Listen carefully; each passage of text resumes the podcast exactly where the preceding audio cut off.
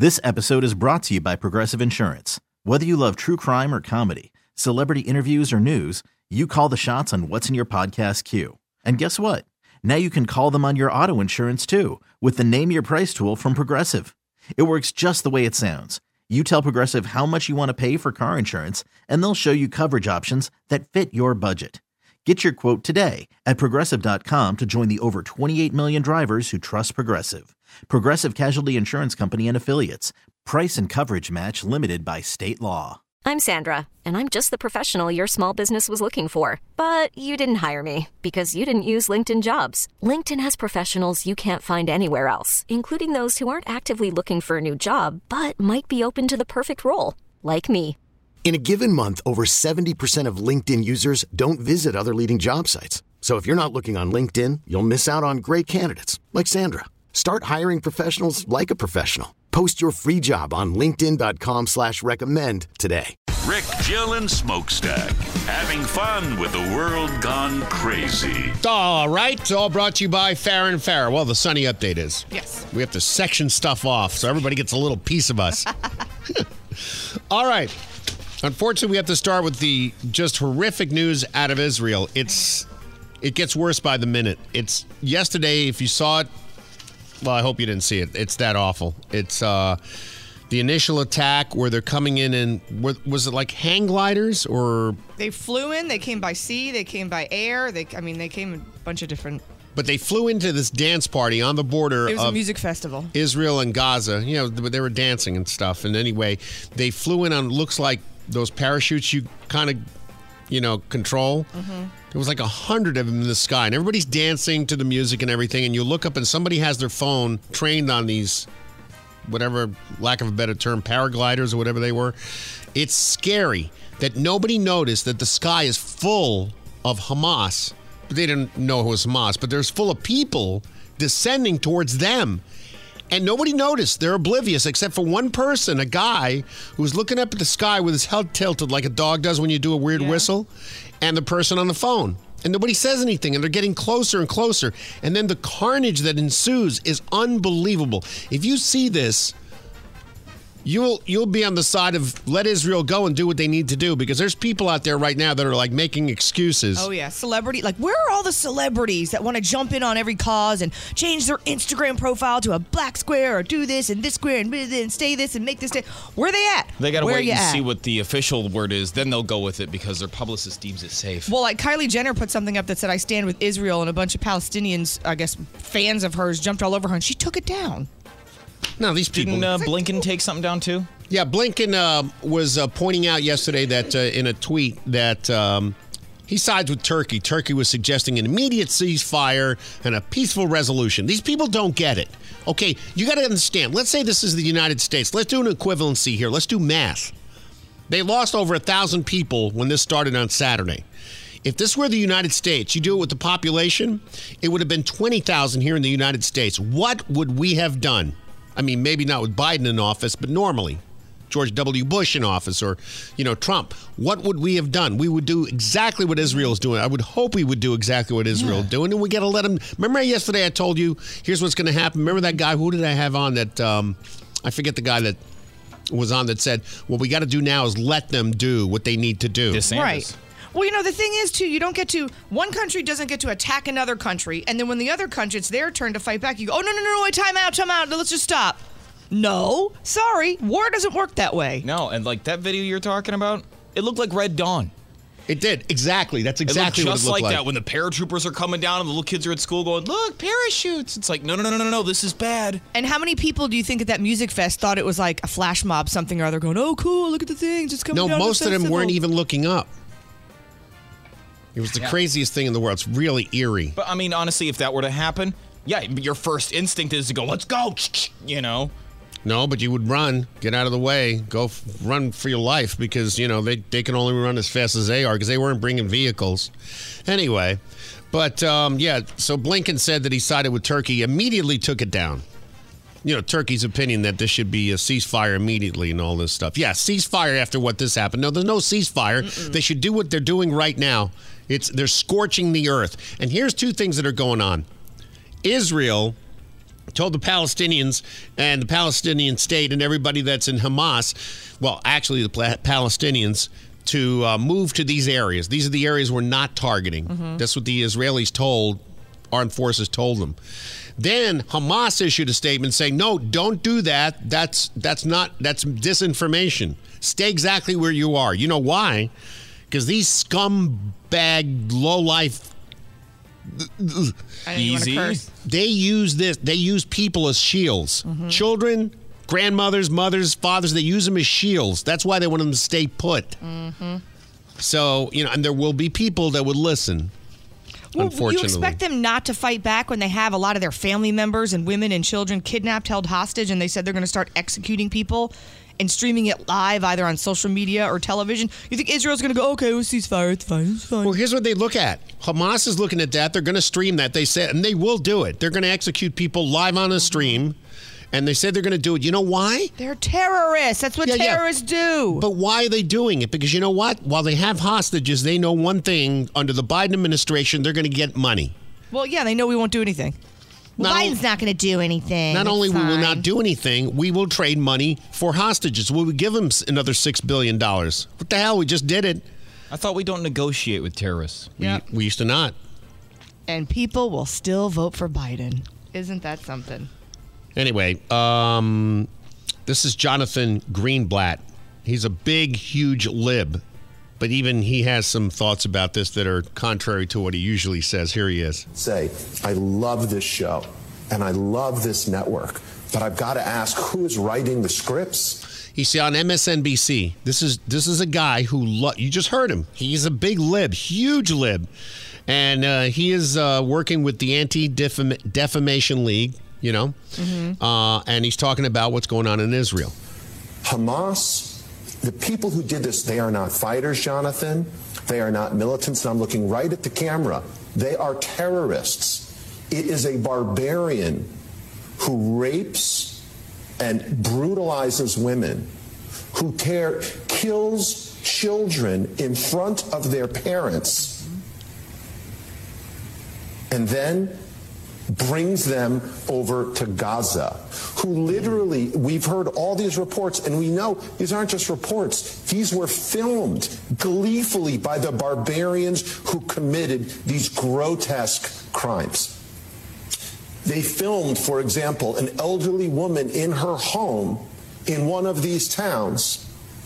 They burned her alive in her house because she was too infirm to take out and you know parading women bleeding from the crotch because they were raped throughout Gaza while people hoot and holler and cheer.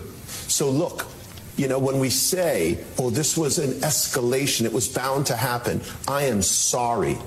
This was a massacre that was pre-planned.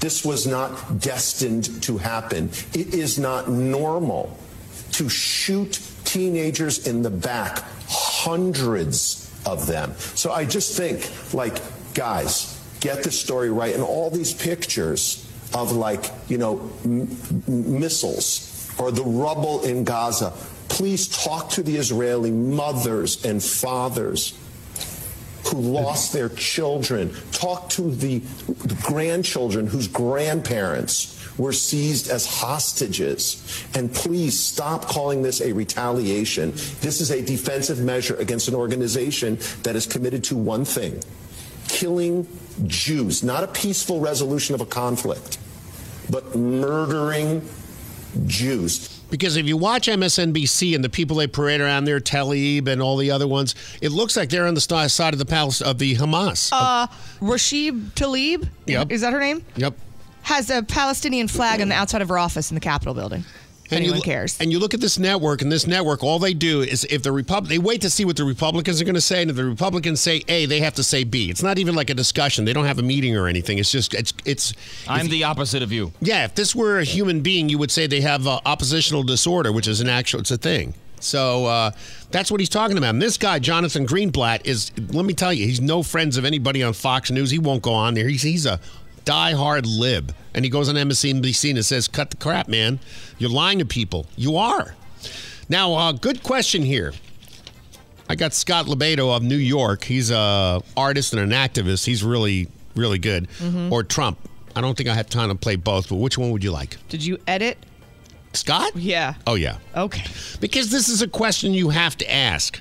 My Jewish friends, some of you continue to vote for Democrats. You have to know by now that the Democrat Party, the Bidens, the Obamas, they don't like you.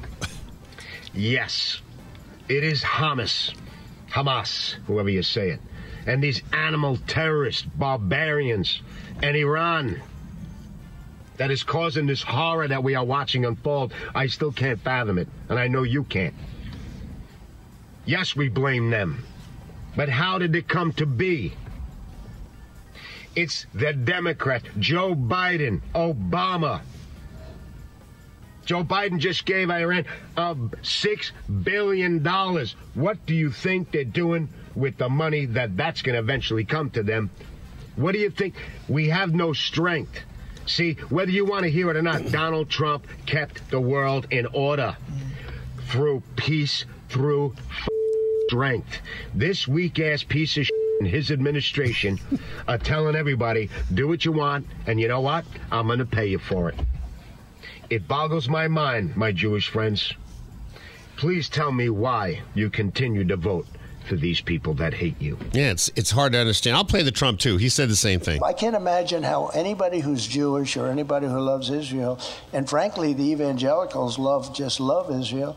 I can't imagine anybody voting Democrat, let alone for this per this this man who's who's totally. He was shot 30 years ago. He's more shot now, but the problem was all caused by crooked Joe Biden. Yeah, I mean, um, and there's still people out there that will sit there and argue with you that that six billion dollars has nothing to do with it because they drink the Kool Aid, they listen to the major networks, and they're all lying to you. They're, I mean, you don't have any proof of that. Are you kidding me? The whole show's based on that. It's true. I mean, if it weren't for the fact that the three major networks lied to you, I wouldn't have much content here. yeah, what will we do? because the stuff we're telling you is the stuff that nobody else is going to tell you. I mean, there are some spatterings of, you know, some talk show hosts once in a while by accident on one of the local news stations. They'll say something and you'll go, oh my God, they actually did the news. Now back to safety with children's bicycle helmets for 30 minutes. But uh, yeah, I mean, $6 billion. By the way, yesterday I heard what Jill said on the air. I heard it later in the day. Somebody, I heard some rumblings of taking the money back. Well, that's what I was asking. I said, why don't we freeze the money? What's going on there? Why don't Yeah. we? Well, you'd think that'd be the first thing they do. Or Yeah. I mean, why why release it back to them in the first place? Well, because they have to get those five Americans, which you know I'm all for getting American hostages back. But, But we- again, you're America. Drop SEAL Team Six on their asses. You know what I'm saying? What are you doing? yeah. Well, it's easier just to you know pay them. Pay yeah, pay I mean, with the Obama- money that we already don't have. We dropped cash in pallets during the Obama administration, and this time we just wrote them a check to a bank nearby where they can go if they have a humanitarian card. We're out of money to be buying stuff. We just need to start doing what we normally do to other people. So we haven't heard from Joe Biden, Obama. Nobody said anything. Like, Yes. where? What's he doing? Obama made a statement yesterday, and it basically was uh, what all Democrats are trying to do: straddle the line. Yeah, I agree with Israel, but you know, then there's this, and then you know, it doesn't work this time. Uh-uh. And then Biden's coming out today. He's going to do a speech somewhere around ten or eleven o'clock this morning, depending on when he gets up. on him. Huh? Weren't they putting a big lid on him? Or No, that's just no, they- public appearances They needed a day to write a speech, and they course they wrote did. the speech. Is that why he had a cookout on Sunday after all this happened? oh, the was- barbecue. Yeah. Yeah.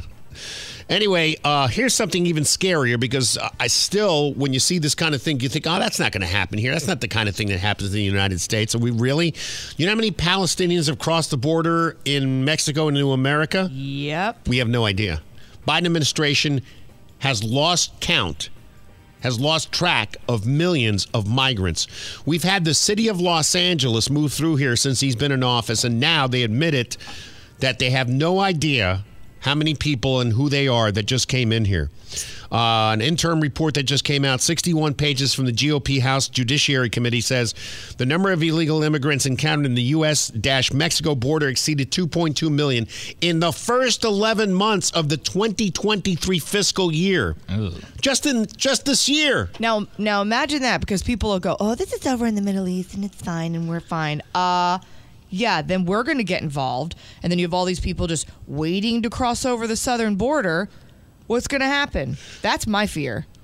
Well, here they are, uh, still saying that the reason they're building the 20 miles of wall in Texas, which, by, by the way, is a mobile wall. I don't know what that means. It's on wheels or something. If we can move it, they can move it too. A mobile Yeah, wall? yeah, but what do you mean a mobile wall? I What don't know. It maybe. It's got wheels. You can just roll it right Just up the park thing. a train in front of it. There we go. well, they did that in Arizona. That kind of worked. But Oh, um, the shipping containers? Karine Abdul-Jabbar, uh, the White House press secretary, uh, still says, "Oh, we're building the wall because we have to follow the law." Really?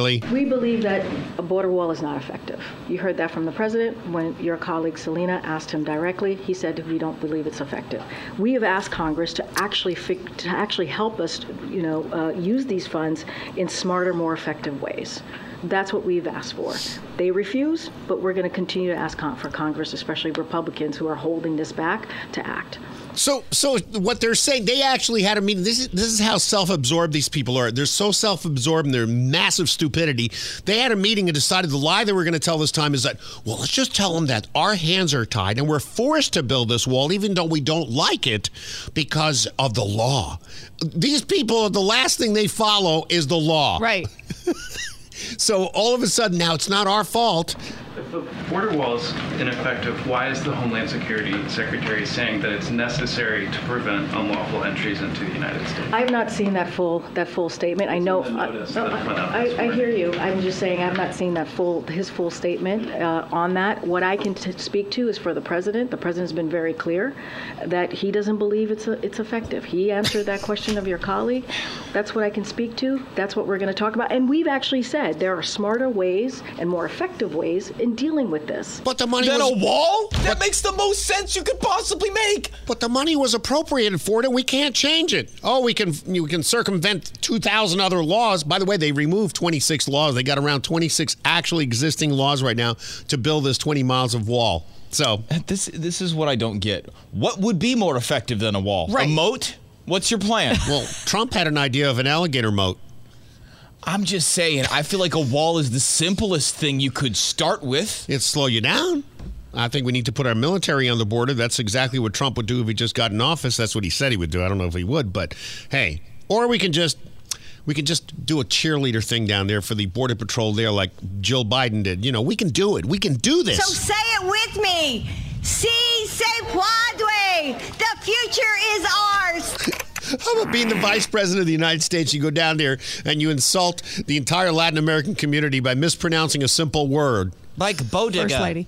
Oh, bodega. Oh, well, or, or calling them breast, breakfast tacos. Raul helped build this organization with the understanding that the diversity of this community, as distinct as the Bogotas of the Bronx, You think they could have had a little, just a moment where, okay, Jill, this is how you pronounce it, bodega. Okay, there's even a guy who sings Mambo Number Five. You ever heard the song? He's, his name is yeah, but that didn't happen. as beautiful as the blossoms of Miami, and as unique as the breakfast tacos here in San Antonio. You're all tacos. Let's hear it for you. You're all breakfast tacos.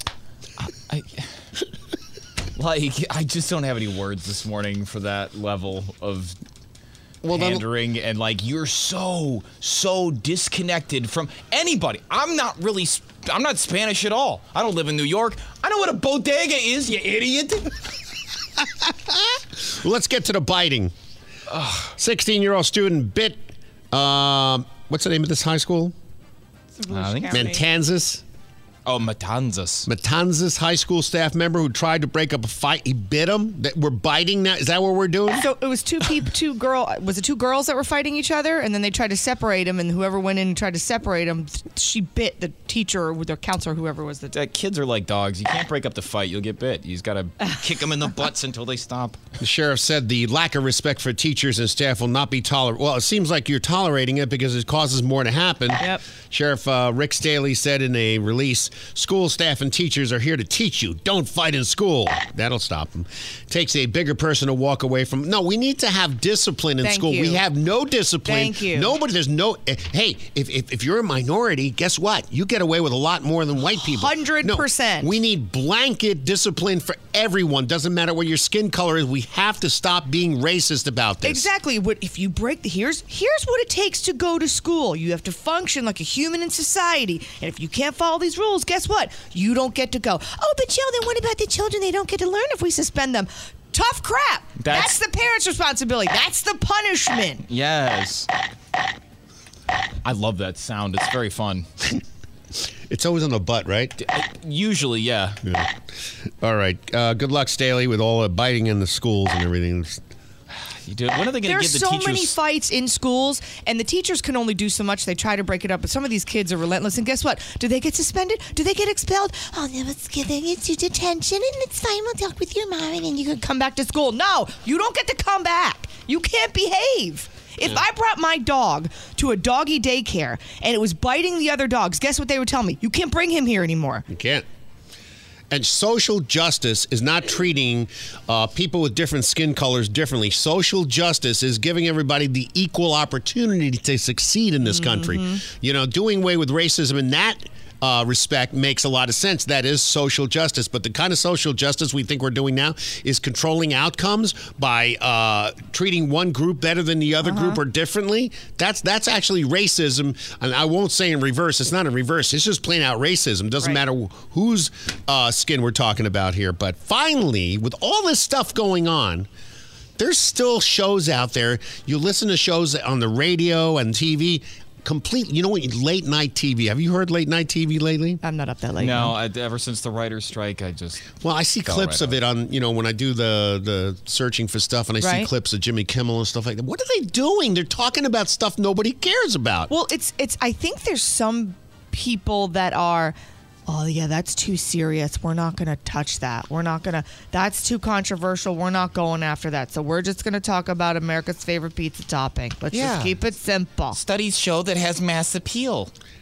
Jill, tell me about your fall cookie recipes. Yeah, I mean that's all they. They don't, they don't want to touch it with a ten foot pole. They don't want to go near it. Here's some of the headlines that uh, I gleaned from uh, some of the best of late night television lately. Now on the Rick Stacy Show, who gives a shit? Headlines Bravo's Married to Medicine drops trailer and premiere date. Who gives a shit? Drake taking a break from music to deal with stomach issues. Oh, poor baby. Who gives a shit? Broadcaster announces Taylor Swift was not at the game on Sunday. Whoa! Who gives a shit? Headline There's a growing divide between Prince Harry and Meghan Markle. Oh, God! Who gives a shit? Breaking news Rihanna dances with her husband ASAP Rocky for his 35th birthday. Let's say it as soon as possible. Who gives a shit? This has been Who Gives a Shit? The Sunny Update. This episode is brought to you by Progressive Insurance. Whether you love true crime or comedy, celebrity interviews or news, you call the shots on what's in your podcast queue. And guess what? Now you can call them on your auto insurance too with the Name Your Price tool from Progressive. It works just the way it sounds. You tell Progressive how much you want to pay for car insurance, and they'll show you coverage options that fit your budget. Get your quote today at progressive.com to join the over 28 million drivers who trust Progressive. Progressive Casualty Insurance Company and Affiliates. Price and coverage match limited by state law. I'm Sandra, and I'm just the professional your small business was looking for. But you didn't hire me because you didn't use LinkedIn jobs. LinkedIn has professionals you can't find anywhere else, including those who aren't actively looking for a new job but might be open to the perfect role, like me. In a given month, over 70% of LinkedIn users don't visit other leading job sites. So if you're not looking on LinkedIn, you'll miss out on great candidates like Sandra. Start hiring professionals like a professional. Post your free job on linkedin.com slash recommend today. Audacy is giving you a chance to win a trip to London to see Taylor Swift at the Eras Tour. It's Tay in the UK. Hey, it's Taylor. Just download the free Audacy app, log in and listen to a participating station for a minimum of 60 minutes to get your daily entry. And you could win a chance to fly off to London with three friends and see Taylor. I can't wait to see you at the Eras Tour in London. For more, go to audacy.com slash Taylor. Tay in the UK. It's on the Audacy app. Thanks to Republic Records. This is a national contest. Rick Stacy Morning Show with Jill and Smokestack. Having fun with the world uh, gone crazy. Crazy Talk brought to you by All Electric Services. So there's this trend going around. Uh, I find it very interesting. It's the nomad lifestyle. What's he doing? He's trying to do your weird news. It's fine. He can jump in in a little bit. Rick's very irritated with you right now, Smoke. He needs you in. He needs you in your cage on the microphone, in case you need fart noises. I know. Can you imagine, can you imagine you're watching Kimmel and he's the show starts. The cameraman's just pointed this way, and then he's just trying to do a show. and- Chair's empty and Kimmel's backstage organizing his paper clips. Oh, should I carry on, or do you want to yell at him I'm some the more? Kimmel here. I'm the guy that points at the camera when you're ready to No, go. you're not. You're not the floor director. He wants you to be a part of it, Smoke. He's waiting until you. That's fine. You might as well be absent.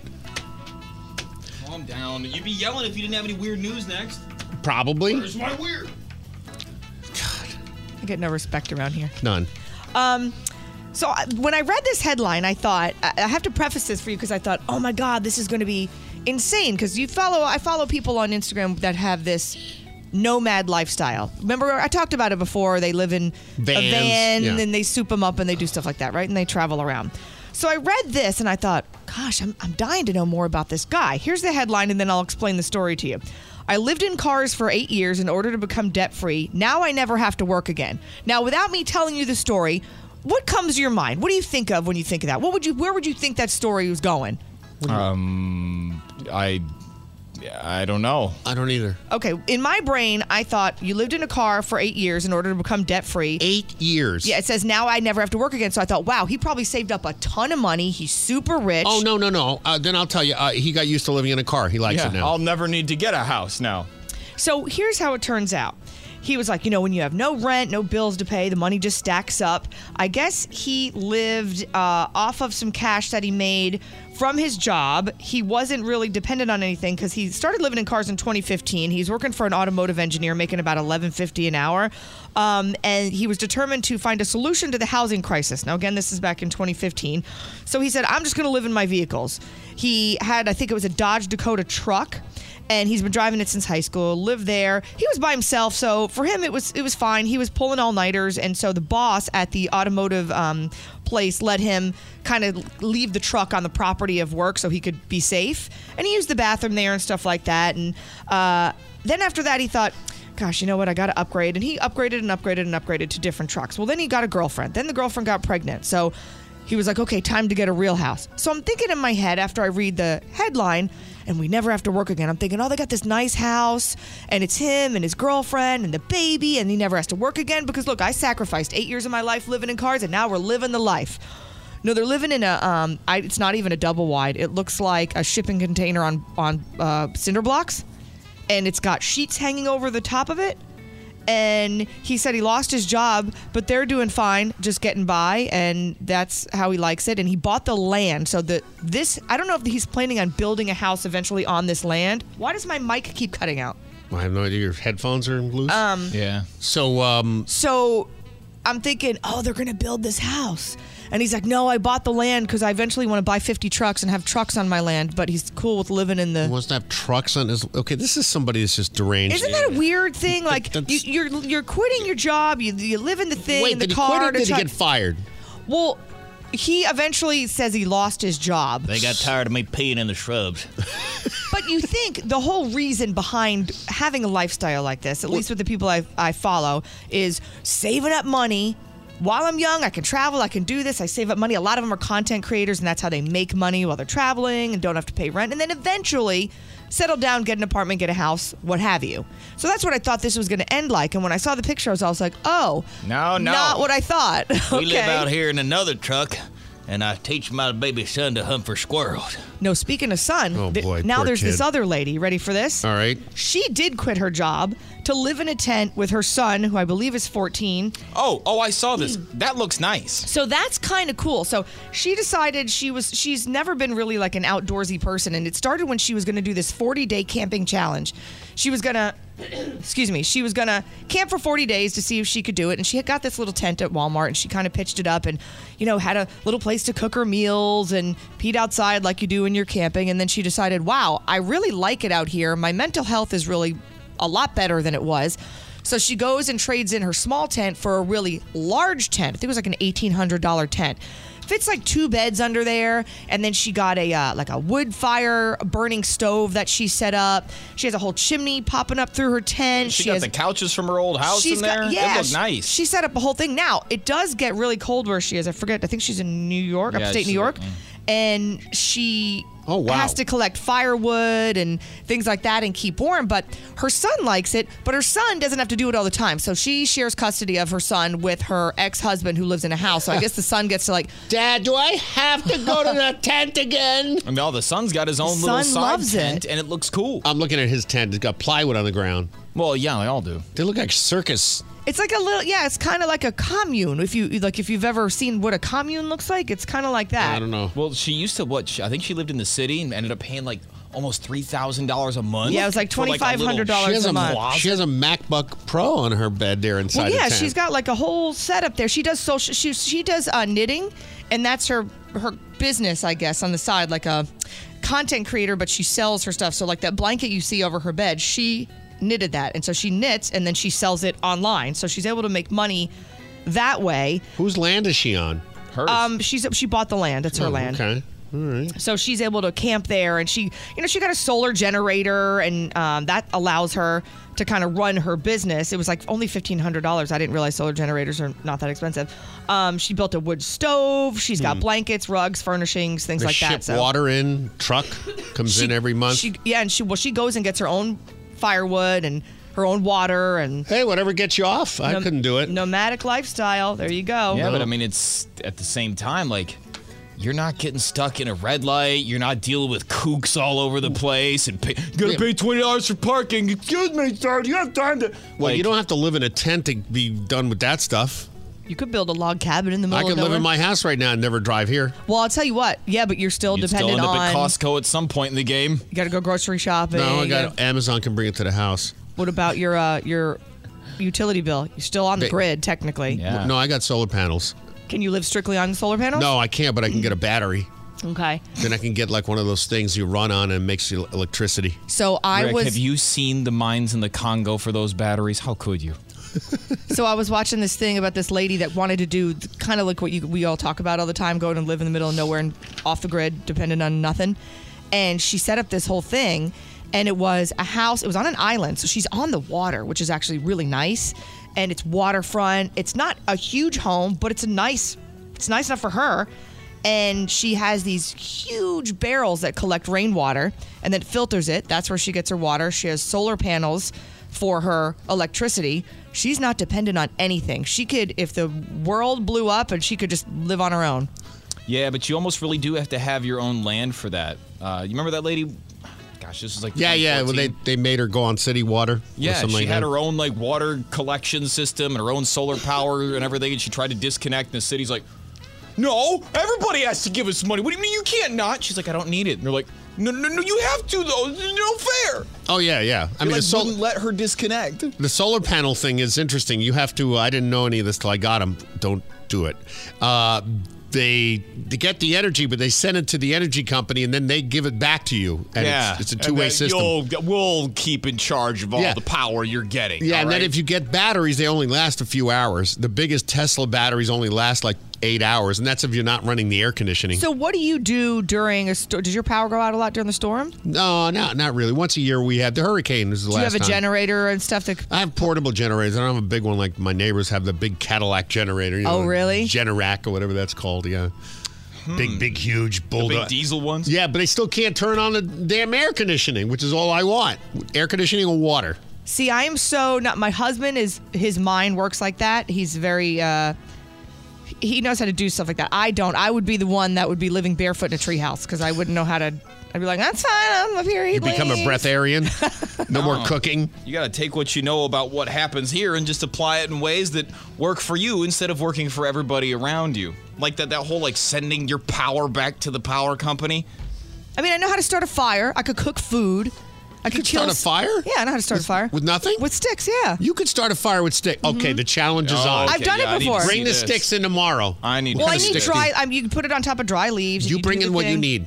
Let's let's see you start a fire. Okay. I'll bring a little steel pan. It's easier if it's it. outside. You want me to go out? Can we We'll go outside? outside. We can go live from the parking lot. I'll set everything up. But I mean, you don't have to. It doesn't have to. You could cause a flame to happen, and we can put it right out. Uh, it work, and it's another thing that I saw too. If you are in out in the, let's say you're out in a wooded area, and you find um, any piece of metal, doesn't matter what kind, um, which uh, apparently there's a lot lying around, and you take the two pieces of metal near the two sticks, and just all you need is that one little spark from the two pieces of metal. then that's easier. It almost works like a like a matchbook, if you will. Like a flint. Okay. You're on. yeah, I uh, I don't like camping. I don't enjoy nature, nor do I enjoy being outside. But if I had to rough it, I could. I'm a tough chick. I'm from Jersey. I can handle it. Yeah, I don't want to. There's a lot of things I can do that I just don't in want to. 75 degrees in here. Want to know why? Because I don't want to. I could. I went to Colombia for a week with no air conditioning, and I was a champ. My husband didn't tell me that they had no air conditioning there because he knows I wouldn't go. But He didn't tell you? they didn't tell me. No, nobody had air conditioning. He's Way to go, "Oh, yeah." Franco. By the way, well, it was in October. I think he thought it was going to be cool enough, and it was really, really hot. No, I think you're right. He knew you wouldn't go if he told you. Yep. So he just kept it from me. He knows his wife very well. Smart. Um, here's something kind of strange. Brody Jenner. Do you know who that is? Nope. No. Okay, so uh, I'm willing to bet he's probably messed up. he's he's a Jenner. He's Caitlyn Jenner's oh, Bruce, Oh, God, Bruce Jenner's Caitlyn Jenner's son. He's not on the show though, right? He was like when they first started the very beginning when the two when Kylie and Kendall Jenner were like little bitty and Kim Kardashian still had her honker of a nose and Khloe was still fat. they they had Khloe was Chewbacca. She's a dreamboat now. She's gorgeous. Oh yeah, money makes you hot. Absolutely. Look at Jeff Bezos. Yeah, I know. So Brody's one of the stepbrothers, okay? He wanted nothing to do with any of that, so he's separate. He was on a couple reality shows. He's living in a tent now. No, he's he's got money, but so he's engaged, and I guess his fiance just had a baby, and he does something kind of weird, which I don't understand because I wasn't a breastfeeder. I didn't I didn't breastfeed my child, um, but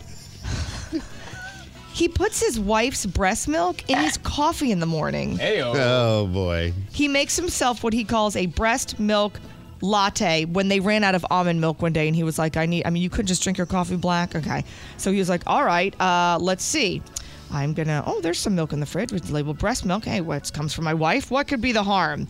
So he went in and said, Wow, this is really, really good.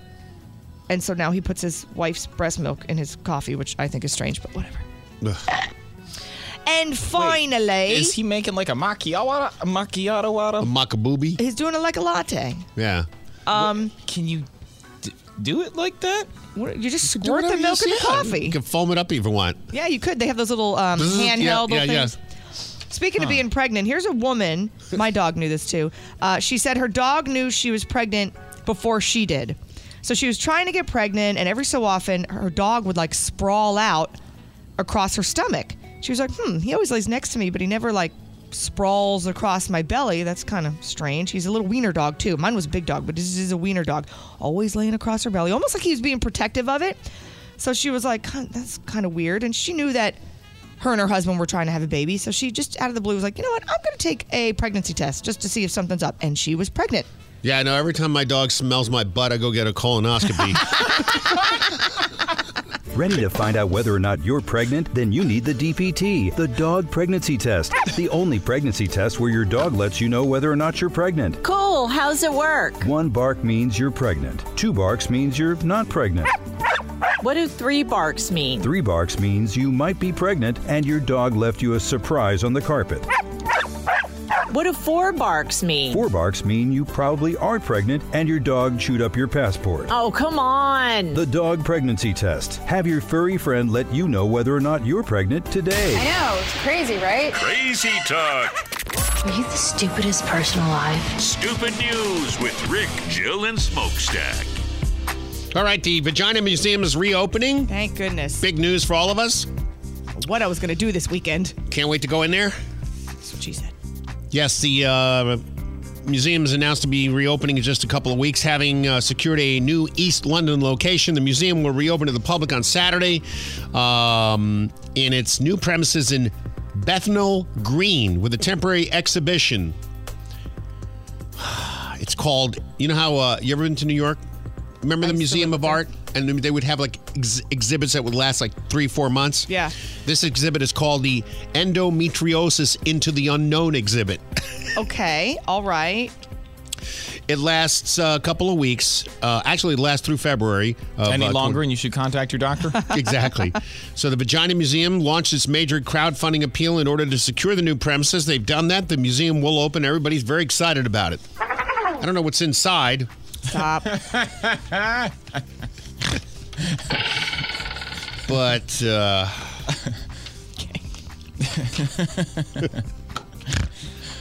yeah.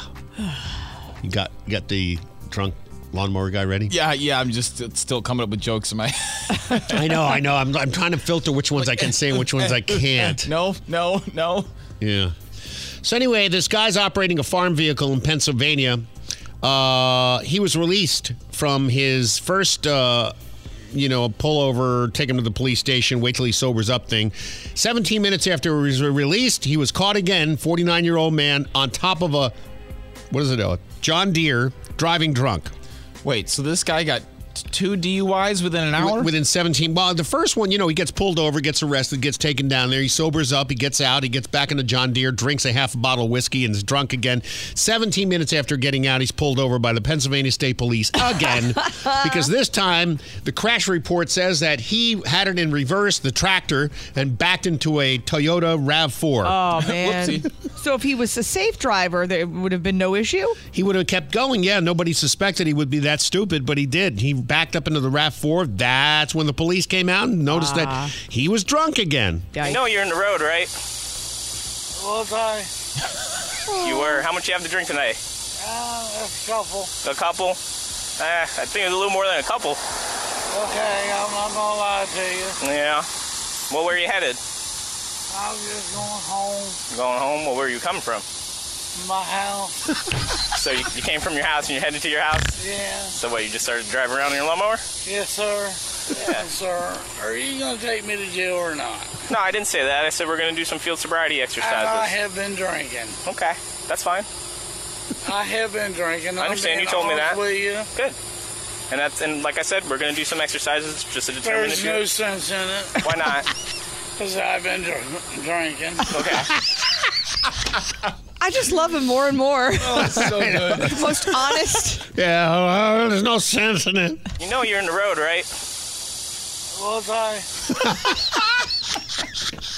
Bless his heart. Let's get out get some fresh air. Going home. Where are you coming from? My house. Oh my God! There's an amusement park in Romania, 400 feet below the ground. Nay, nay. You count me right out of that. Send me the photos. Yeah, it's an old mine that date, dates back to 1271. An old mine shaft. Nothing says fun like an old mine. Yeah, uh, Selena Turda. I would change my Wait. last name if I was You know, Selena. it's not so complimentary. She hosts hundreds of thousands of visitors each year, and there's even a Ferris wheel that, underground that boasts of being the only one that works underground. The attraction also features bowling, mini golf, billiards, and movie theater, table tennis, and even a giant underground lake. Meanwhile, the party seems to start on the descent down to the 400 foot level, as the mine's only elevator features giant glass windows. Okay, this everything about this is a bad idea. Right down to the look. Look at this fun feature: table tennis. I. That's not a draw for me to go into a mine shaft, a glass elevator. Yeah. And how you fit in a Ferris wheel down there, Turda? They built it down there. Did you see Uh, like uh. the photos and stuff? No. Let me see this thing. Is it amazing? You said it's in Romania? Yeah, Romania. In Romania. Let me see if I can get you a name. It's the Vagina Museum. No, that's the wrong story. Hold on. Let's see. Um, just Ah, says Roma- Whoa! no way. What? This does not look safe. Well, I mean, I, I always think when it comes to spelunking, I always think floods. This almost looks like a nuclear silo or something. Right? Wow. Yeah. I don't know, man. This is- looks like a a Mad Max hideout. Well, I think of Romania first of all, and it uh, it gets me a little nervous. I don't know why. is yeah, this out of looks Mad Max Hideout is a perfect way to put it. It's not that big. It's kind of cool. Yeah, because like the the stone walls almost have like a wood grain thing going on, which is kind of neat. Yeah, but it's- it's I, I don't know that I'm going down there just to play billiards. This looks scary. All right. Well, I had a story that I'm going to preempt with a more important story that uh, just I just thought of that we have to broadcast. Big breaking news for the smokestack. Oh yeah, this is oh big. yeah, this is big. I This is big breaking news. Uh, how many years have you lived in your current um, uh, cubicle situation? Three. Three, only no, three years? longer than that. Well, Yeah, because you were in 20 uh, Davenport. Fall of 2019, so the beginning of 2020. So you till used to drive from Lakeland to come here every day for like years, right? Yeah, it was a long drive, and then Mm-hmm. it had to move closer to town. But that's like, more expensive when you get closer to town. You have to shrink your stuff. You know, no more walk-in closet. So uh, you just live in the walk-in closet when you Yeah. get close to town. So finally, you're uh, you're gonna have because we experienced the inner workings of your um, abode when we were doing the COVID and you were doing remote work. We looked at the Zoom. I could see your room and your you know your posters and your your black light and the and bed and the lava lamp and the uh, little you know the little Oh, desk with your computer so you could play your video games and your socks on the floor. That's right. And uh, you know your skateboard hanging there on the doorknob. Don't forget my feces collection. Yeah. So uh, you know we saw your dorm room and then that, that you would you know. You, you share the rest of the house with the roommate, right? Yeah. So all that's gone now because now Smokestack's getting big boy pants. I hear he's moving to an actual place of his own. yeah, he's Yeah, moving to a house, right? Very difficult in this economy to uh, muster up the dollars to be able to get to a place that's slightly larger. But I'm doing it. Well, I mean, right And now you're in a room. You're not even in a house. Yeah, I'm, I'm going to a less uh, affluent neighborhood. No, but, it's a big house and you got a pool and everything, right? You got Yeah. a pool? Yeah. You got a cement pond? Yeah, I got a nice pool, a little backyard there, got a shed, a little bonfire pit. I even got a duck living in the tree in the front yard. And he's moving in with his girlfriend, which is another big thing. I got know. She this better is- strap in, man. Does she No, know? no, does she you- know? Does she know what she's getting herself into? Yeah, we hang out a lot. I think she's aware. But I mean, there's big changes here because I don't think you fully grasp what you're getting into. I mean, not only is the girlfriend pressures are going to come down with the decorating and the and the fact that you're going to have to you know take some of your boy stuff out of the rooms. No, but also I no, think I've already warned her ahead of time that, that you know my Twister movie poster is going to stay up. Yeah, well, good luck with that. They'll say anything just and to get you he's in. got a. You're gonna have a fully functioning washer and dryer now, right? No more laundry. I don't laundry. live in the woods. in like the in the building. it's not my first time living in a house or being inside four cement walls. I don't know what to do out here. How do you do know, your it's laundry like I sleep in a truck tire. How do you do your laundry now? Oh, I'll usually take it to girlfriend's place, or I'll go to the laundromat. Because you don't have a washer and dryer, right? Yeah, there's a lot of places. That's why I have they have laundromats. Jill. Right. We But don't saying- all live in Baldwin Park. No, but have our you, own you're gonna fancy your house is gonna have a, f- a f- an actual working washer and dryer, so you can do your laundry at home. Yeah. Yeah, like the yeah. That's not my first time having that stuff. You guys know that though, right? No, you were somebody took you in before. No, I've I've Your mom done did your this laundry. before. Oh, that's right. He lived with his mom. Okay. My mom lives in Michigan. What do you Well, I guys mean, get back- this? Well, anyway, congratulations, man. I'm glad you're gonna yeah, thanks. move on up to uh, you know, Deluxe apartment in the sky. Well, it's a house on the Well, ground. it's moving on up. Smokestack to a new place.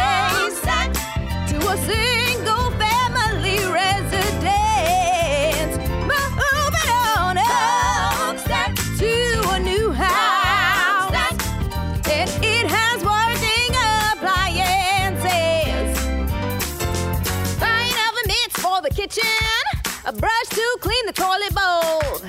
Needs a change so he's not living like a 15 year old. Gonna need window treatment and a lamp to mow the lawn. He's gonna need a real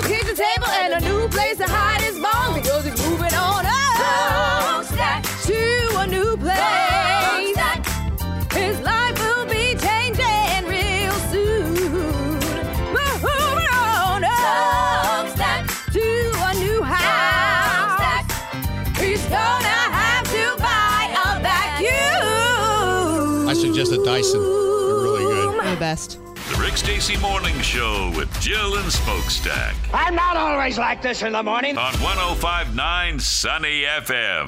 Rick, Jill, and Smokestack have Having fun with a world gone crazy certainly has. The updates brought to you by Farah and Farah. We had a we had a comment. The one about uh, the money, the six billion, I don't know which one you're referring to. the six billion to Iran that we just gave them two weeks ago. Then all of a sudden, out of nowhere, we have this uh, planned attack on Israel, and somebody says, "See, there's going to be some people that will never ever believe uh, anybody else but the president of the United States, who is has dementia and is senile." But that's okay. I think she's on our side. It says winning argu- argument to releasing the cash to Iran had nothing to do with the bombing. Number one, start with wow, I sure would love the lottery. I do X and buy Oh, Y. okay. Forgiven. Ask- yeah, it's uh, she's on our side. She's saying We'll- this is how you can win that argument. if We'll someone- allow it? Yeah. I mean, I don't know who started the whole thing. Smoke brought it up before. We used to not, not negotiate with terrorists. The reason being is that if a terrorist gets paid for taking a hostage, uh, they'll do it again and again and again. I mean, it's just human nature. You don't even have to be a terrorist, just a kid. If Yeah. a kid whines enough and cries enough, that's why you when you take your kid in the supermarket and they do the display where they go, "Why? I want my, I want the ice cream!" Blah! They start screaming and lay on the floor, and you have to drag them down the aisle. And you don't take them out and spank them.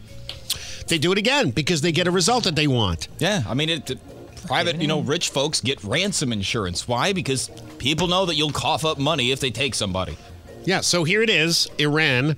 Uh, security officials helped Hamas. This is an admission by, this is on the Wall Street Journal, and now it's spreading to other publications. Hamas orchestrated the whole weekend attack on Israel with Iran. Iran funds Hamas. Iran funds terrorism all over the world. That's what they do with the money we gave them. They may not actually use the same exact money we just gave them in the $6 billion, but that money is in a bank somewhere, and now they know they have it and they can do what they want with it. Oh, no, no, no. I know they said, oh, it's for humanitarian purposes only. Well, the president of Iran doesn't agree with you. Do you believe you have the right to use that money in any way that you see fit?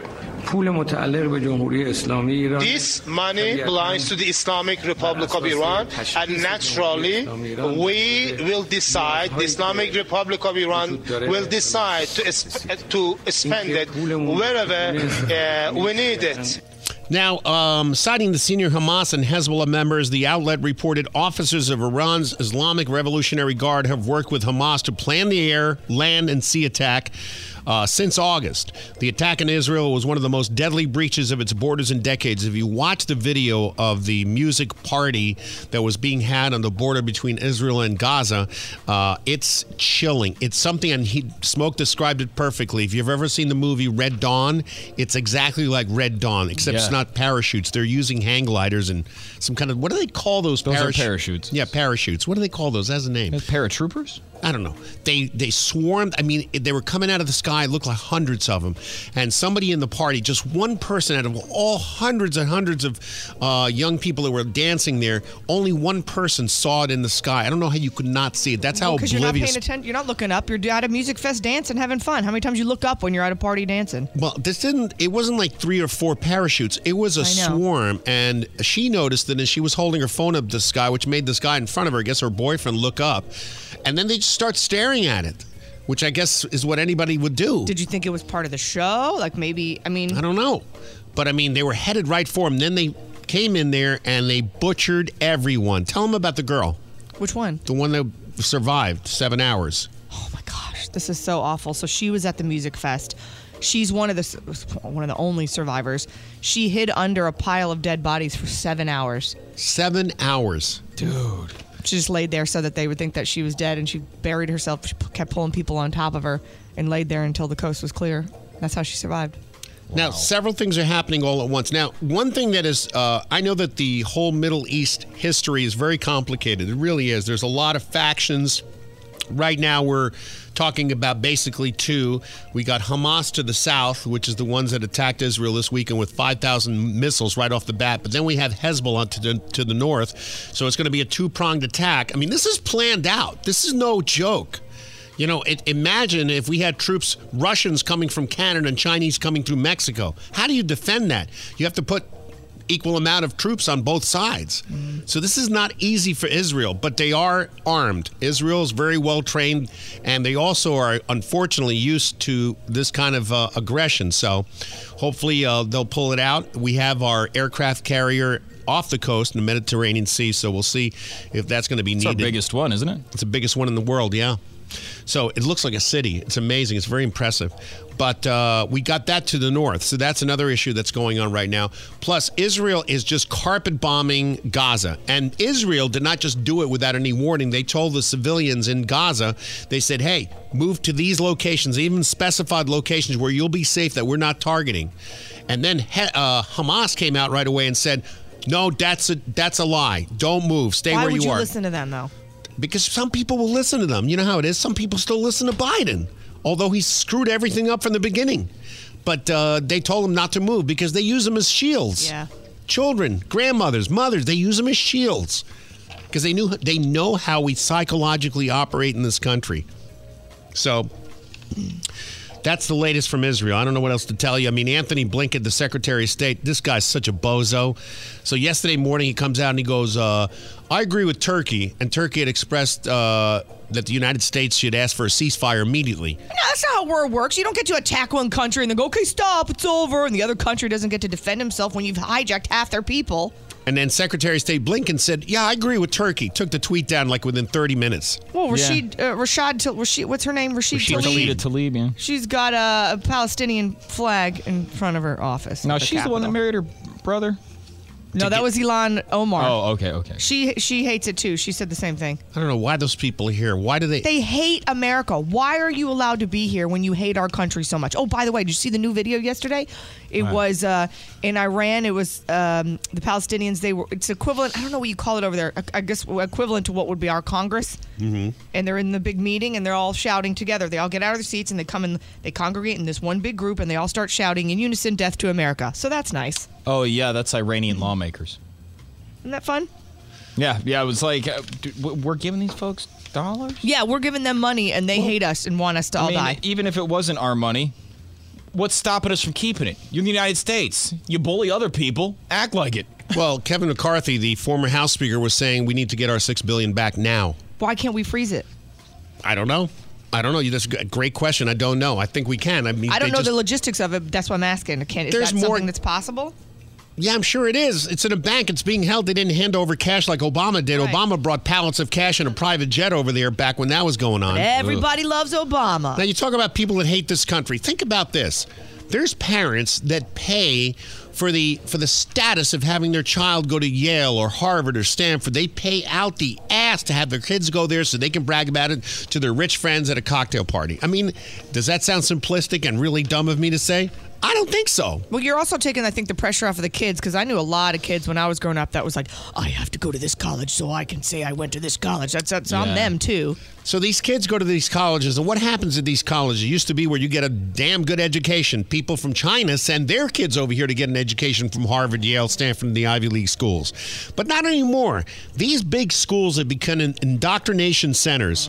I think we have that 81 year old Mao Zedong survivor that talks about that. Oh, yeah. Now, listen to this more than 30 Harvard University student organizations, not 30 students, student organizations, holding Israel entirely responsible for the mass murder that Hamas has just done. How do you do that?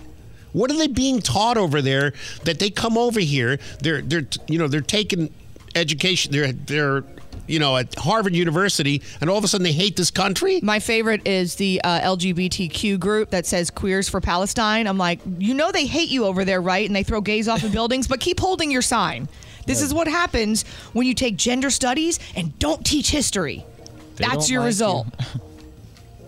It's it's just it's amazing. They blame Israel for everything. All right. Uh, moving on. Oh, this is a good take from a very unlikely source. NBA legend Amar'e Stoudemire. Okay. He was an NBA legend, still is, of course. Uh, he won the NBA Rookie of the Year back in 2003, played for the Phoenix Suns.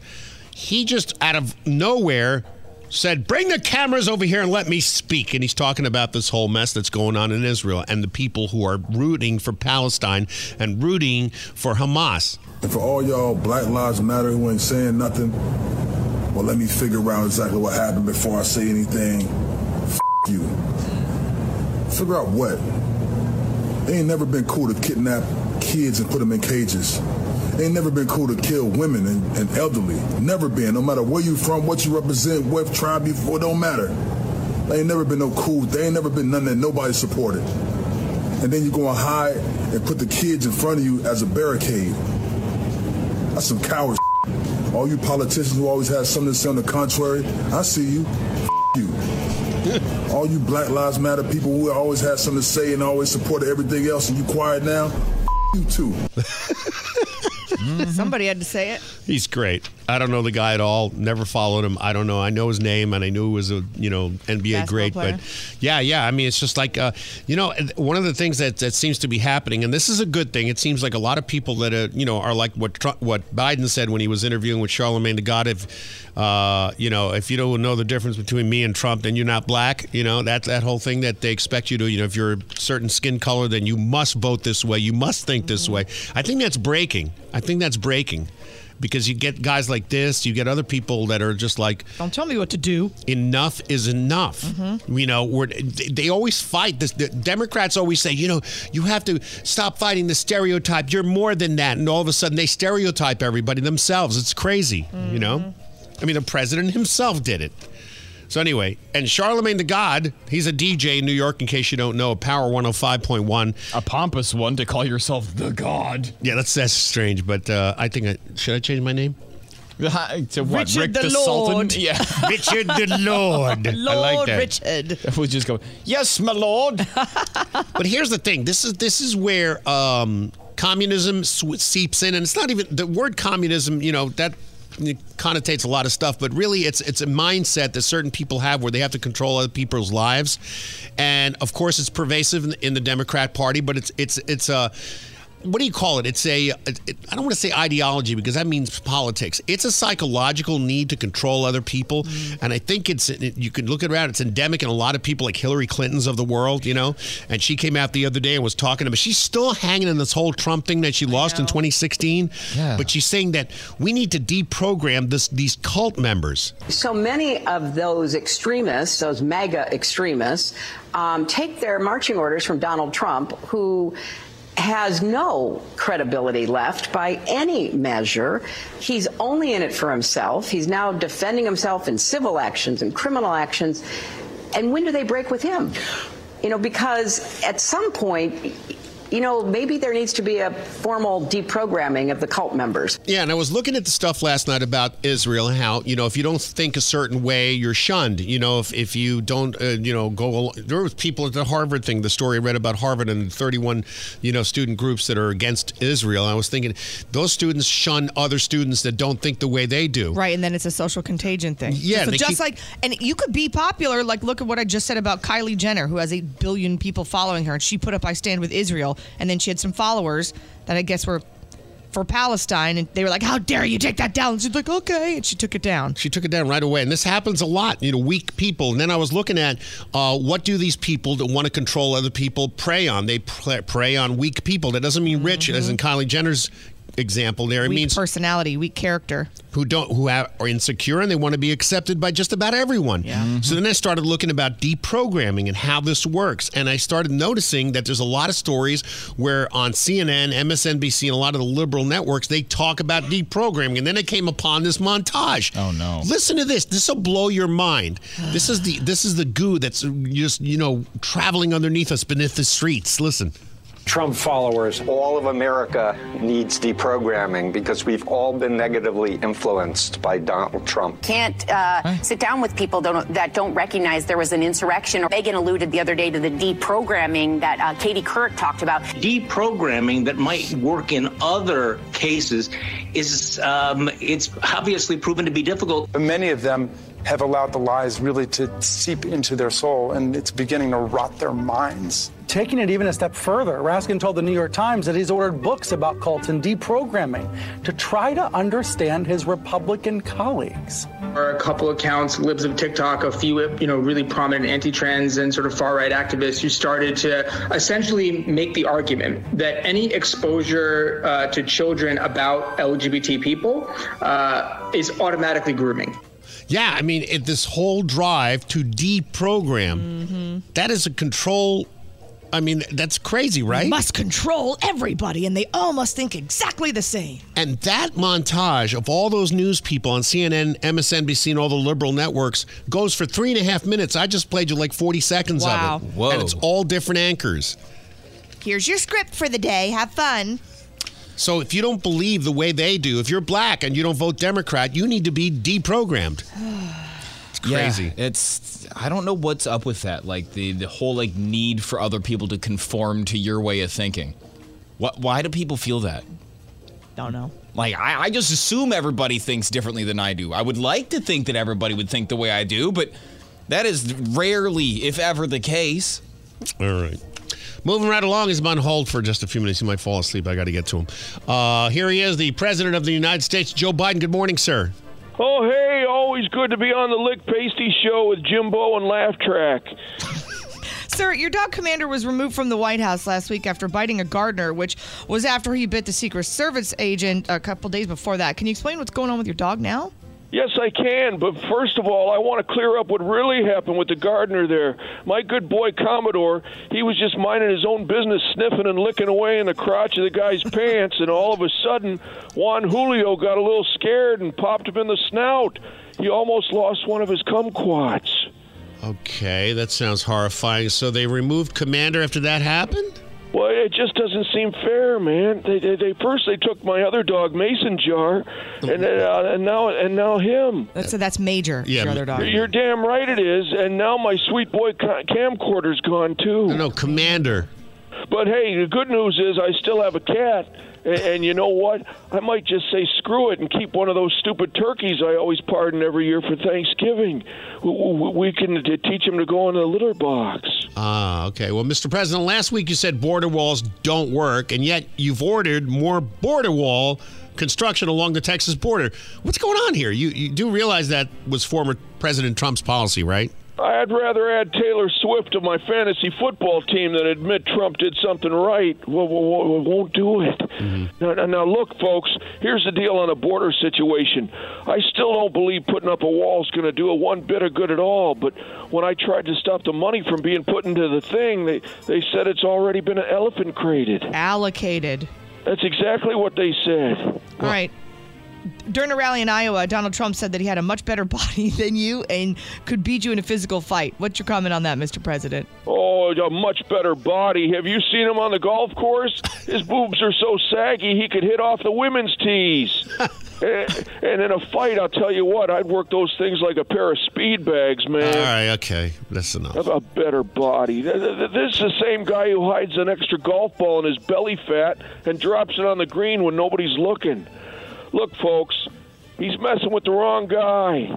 Wrong guy. Uh-huh. I'm a crazy Irish bastard. I'll take one of those tiny little hands of his and shove it straight up his double quarter pounder eating fat ass. All right. Well, you're blaming the media for Americans, America's negative views on the economy. What is the media f- doing that's their fault, sir? Oh, I think you know exactly what it is, man. You, you guys are always talking about the bad things and never about the good things. Mm-hmm. Nobody wants to do the story about the sweet little kitty cat in the tree getting rescued. No, you only want to tell everybody about the same kitty who showed up at a nearby gas station and started going nuts and scratching everybody in the car when he, he saw the price of unleaded. All right, and finally, sir, this one's a doozy. According to a report I saw this the other day from the Daily Mail in 2018, your son Hunter drained his daughter Maisie's college fund, spent it on cocaine and prostitutes, $20,000 worth, in fact, that he still hasn't paid taxes on. Is that true? No, no, hold on a minute. This was a good five years ago, but but Hunter, God love him, he did explain the whole thing to me, and he, it made perfect sense. Really? Yeah, he says to me, Dad, you, you know Maisie, she's a really beautiful girl, but she didn't exactly hit it out of the park on her SATs, man. And Harvard wasn't really beating her door down. And besides, when you're high as a damn kite, a little student debt sounds really character building. Now, as far as taxes go, he told me he had every intention of paying those, but none of the hookers ever filled out their 1099. The Sunny Update. Rick, Jill, and Smokestack. Having fun with the world gone crazy. All right, Crazy Talks brought to you by All Electric Services. So this is kind of fun because every time I turn on social media, there's somebody pronouncing a word wrong, but I don't necessarily hate it. I think it's kind of endearing depending on the word and how you're saying it. Like I saw a video the other day and a girl, there's a lot of cooking videos that I follow because they're lighthearted and I like watching them. And she was putting in what I call Worcestershire sauce. And she- Worcestershire. And she calls it Worcestershire sauce. And I thought that was so cute. And when you look at the word, I'm like, she's right. It's Worcestershire sauce. It And that's- is? Yeah, Wor Wor. It's there's no H in there. Worcestershire. I say Worcestershire. What do you say? Worcestershire. Okay. Yeah. Worcestershire. Say, uh, what about that place in Boston, uh, in Massachusetts, that town? Uh, Wor- Worcester? What? Worcester? Is that what it's called? I think yeah. I think that's Wor- Worcester. Worcester. Now, do you say uh, hamster or hamster? Hamster. It's hamster. It's it's hamster, but Never I've, never said hamster in my life. I always say hamster. you do? Because you want to say hamper. Yeah. Well, you make fun of my hamster. cockroach. Yeah, I say hamster all the yeah, time. cockroach. One that's hard to say. These are common words, by the way, that a lot of people can't pronounce. You guys made fun of me because I said hel- helicopter, and it's helicopter, but I say helicopter. Helicopter? Yeah. Now, is it a window sill or a window cell? Sill. Sill. Okay, I know people that say window cell, and I say it's a window sill. Yeah, they also probably say milk instead of milk. Yeah.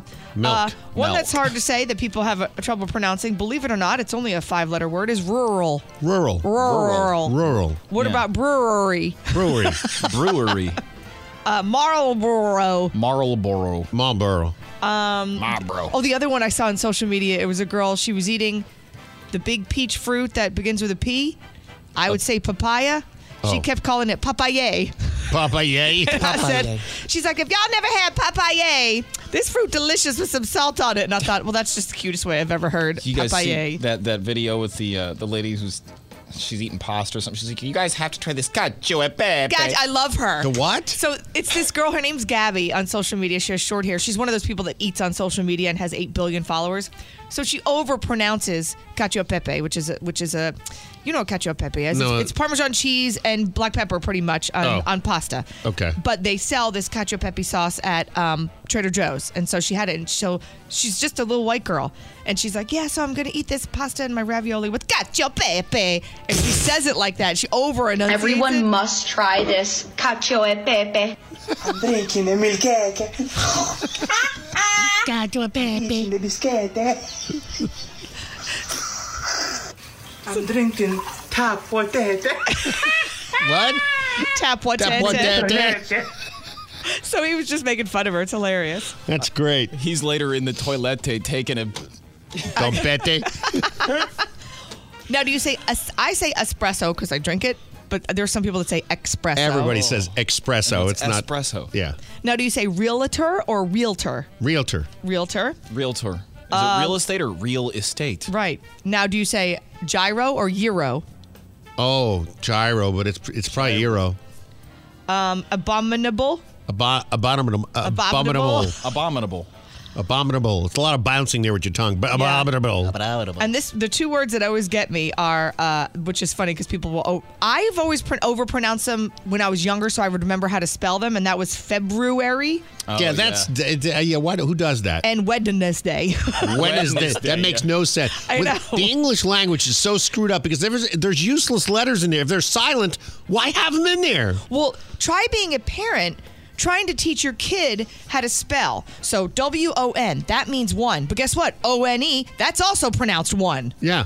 How Doesn't does that make sense? No, doesn't make any sense at all. I used to know. Uh, went to school with this girl. She couldn't say orange. She would say orange. Oh, Orange. Orange.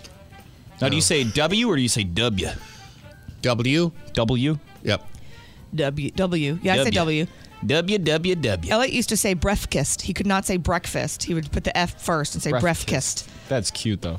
So Arnold Schwarzenegger was on The View the other day, and I was waiting for a knockdown, drag out brawl. I wanted him to beat the crap out every single one of them. Unfortunately, that didn't happen. Whoopi, you are you're soft. You like discipline. You know, and I, I don't know if they were scared of him, and they were like, "Yeah, okay, it's Arnold Schwarzenegger. We're not going to say anything back to him." But he was basically talking um, about the border and what needs to happen. And uh, Navarro said to him. Uh, you know, what do you think of President Biden starting to build this 20 miles of wall, and what's your perspective? And here was his answer.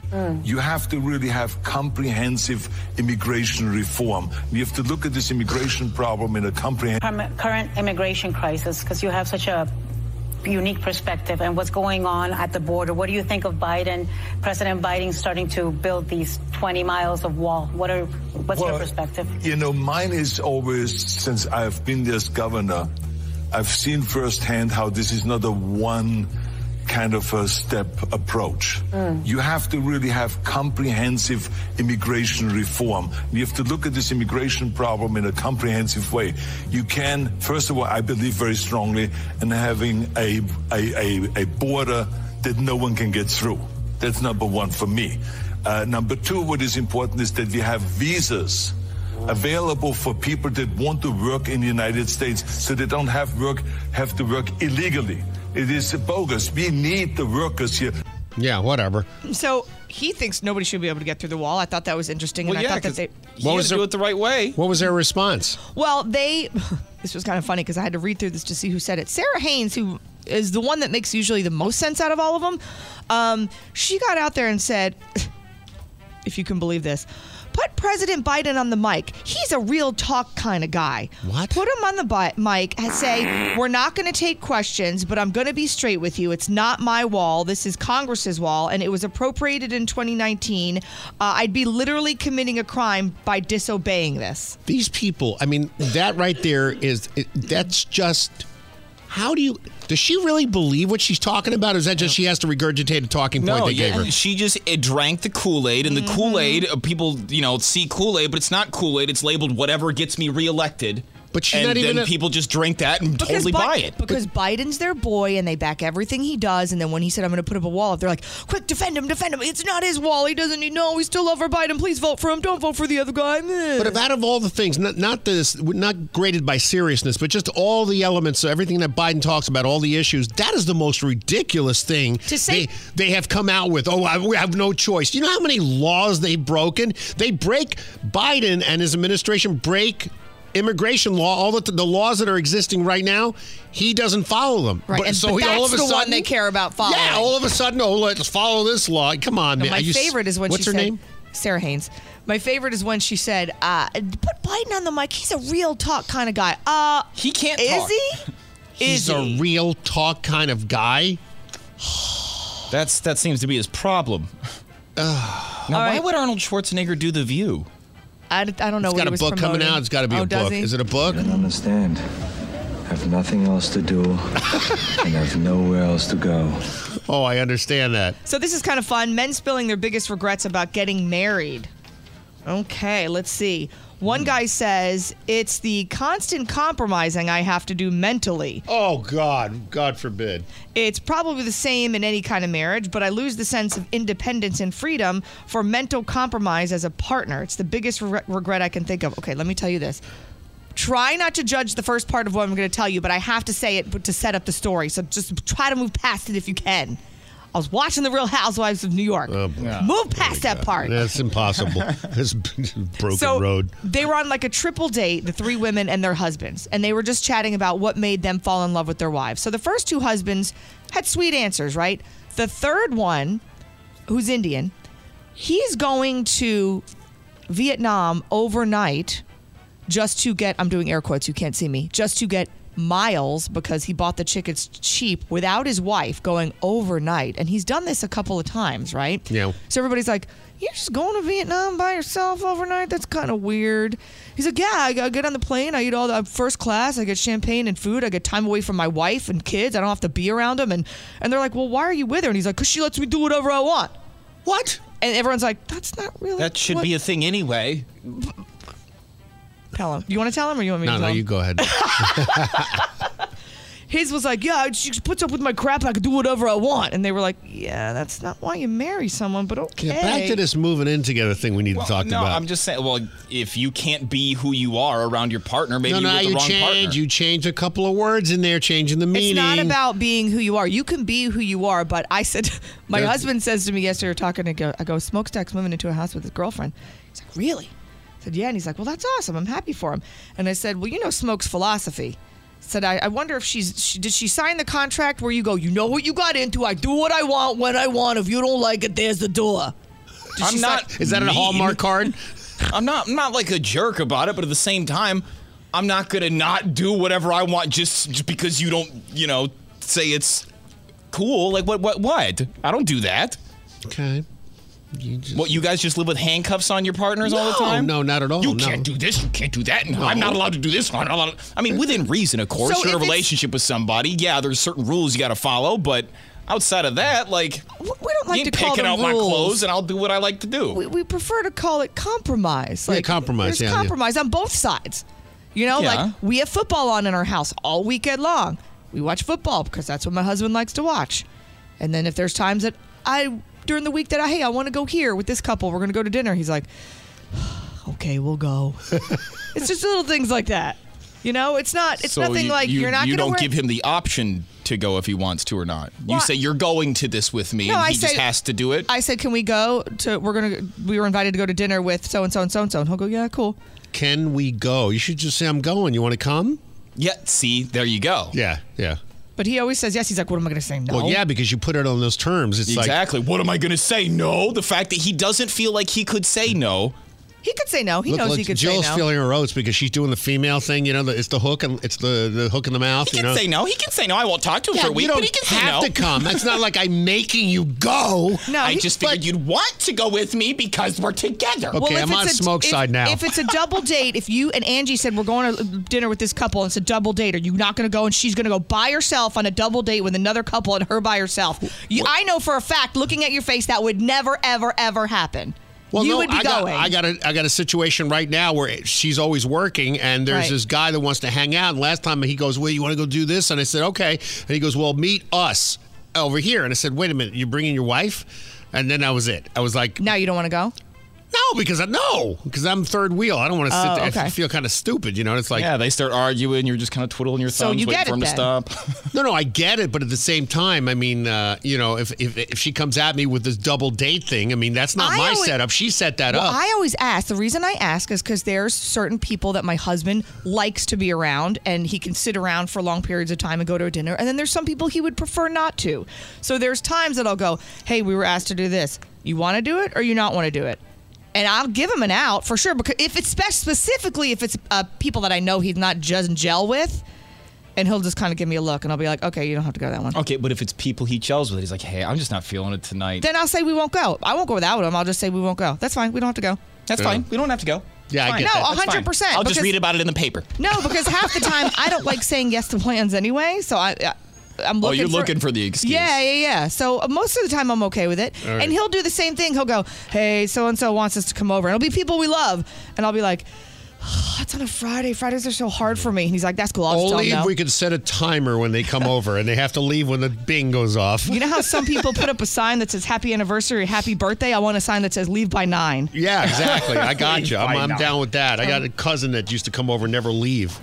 I'm all for that. I'm That's when you do the uh, you, when you're sitting there, you slap your legs, go welp, and stand up. No, and that's used- the I- I- social cue that says, "Get out." Dude, it didn't work. I used to do that, and he was like, okay. And I'd go, okay. Well, I'm gonna go to bed, and you turn the lights off. All right, I'll just lock up when I leave. I text my husband if we're at somebody else's house and I'm ready to go. I'll just text him and go, "I'm tired. Can we go?" And he'll be like, "Yeah, give me five minutes. We can we can roll." Okay, cool. And it's just, and sometimes I'll like if we're at his cousin's house and he's hanging with family, and we've been there. It's, look, I love my husband and I love my husband's family. Hispanics hang out for a really long, long. time. It never Yeah. ends. It's like three in the morning. It's yeah, like, they, uh, they like move in with each other for small spurts. It's never. It's, there's no goodbye time. No. There's no end time. There's a start time, and then it just fizzles whenever the last person's standing. Right. So sometimes, especially one of his cousins lives around the corner from us, so it's real easy. I'll be like, "Hey, I'm gonna take the car. I'm gonna go home. I'll bring Elliot with me. Have one of your cousins drop you off on when they're done." Wow, right? that's good. Find the ride home. right. So that's what I'll sometimes I'll offer to do that, and he's like, "No, no, no, I'm not gonna, I'm not gonna stay without you. I'll, I'll go with you." And I'll go, "Okay," but um, I digress. There's a book out. Did you know about this? I, I can imagine this happening when you're so rich. If you're a billionaire, real talk. If you guys Mm-hmm. were billionaires, do you think eventually it would change who you are over time? Yeah, sure, of course. Yeah, absolutely. Yeah. Because a lot of billionaires, and self-admittedly, talking about having something called a god complex. You feel like sometimes you're so far above people and you could do no wrong because I mean money can pretty much get you out of anything depending on how much you have. I mean, you see that with a lot of celebrities when they act the way they do. Like Mariah Carey, carry me. You know, Justin Bieber peeing in a mop bucket. I'm rich. I'll do whatever I want. Well, look at the what we talked about the other day. Some things that celebrities and artists insist on having in their dressing rooms just simply because they can. Yeah. yeah, that when no one tells you no. I mean, s- look at the whole Epstein thing and the Yeah. Hollywood thing. Everybody says yes to you in any capacity I'm sure that goes to your head at a certain point. So there's a new book that claims that human existence is in peril because of this God complex uh, that is shared by four well-known billionaires, and of course Jeff Bezos is fighting back because he's just bitter because he's not one of these 4 Here's what he got to say. I am Jeff Bezos. It seems me and three other billionaires have come under attack by an insolent author who claims the end of the world will be the result of our God complex. And my biggest problem with that? I'm not one of the billionaires on the list. This is blasphemy. I shall spite thee. My delivery drone shall turn the sky black and the sea blood red. I will delay your prime shipping by a week.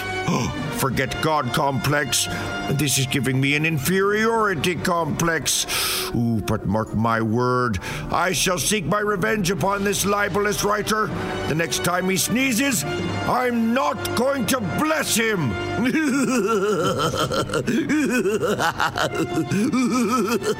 I know, it's crazy, right? Crazy talk. Rick, Jill, and Smokestack. Having fun with the world gone crazy. And the update's brought to you by Farah and I ask a stupid question, get a stupid answer. I just got the story about Walgreens. I go, why is everybody quitting at Walgreens and Smokehouse? Because everybody's stealing and smacking people. It's not incorrect. Show me the light. They were saying poor working conditions. Rick's like, what do you mean poor working conditions? I'm like everybody's going in there to shoplift and slapping you, taking all the stuff and walking out. Who like wants to deal with that? yeah. I hear you. All right, we'll get to that in just a second. You got to pick up the Nyquil they didn't steal. Right? Wall Street Journal is reporting that Iran helped plot this attack with Hamas for several weeks, started back in August. And of course, the money was involved, the money that we gave them for hostages.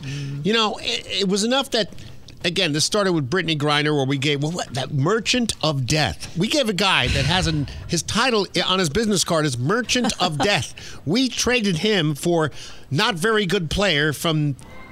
Uh, you know, WNBA. WNBA. Games that nobody- nobody goes to. Yeah. It- it's not even just that part. Like, it, it, if she was like wrongly scooped, right? That's one thing. She broke the law. You broke the law in another country because you're too dumb to look it up, and you just think everywhere is like everywhere else. No, here's the thing. She knew the law. She used to play for them Okay, on off season. She knows what it's like. Yeah, buy the ticket, take the ride, man.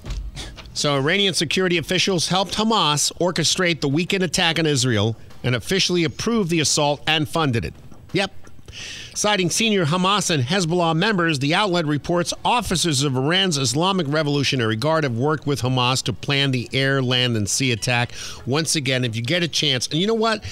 This is going to sound crazy, but if if my kids were still alive, and they're they would be a lot older, but I would show them if they were in their teens, I would show them this video of the initial attack, just so you get an idea of what we're not dealing with here and what the realities of the world are. Because when you watch that video, you don't see the world the same way anymore. Uh, they're having like a music fest. It's right on the border of Gaza, the Strip, and Israel.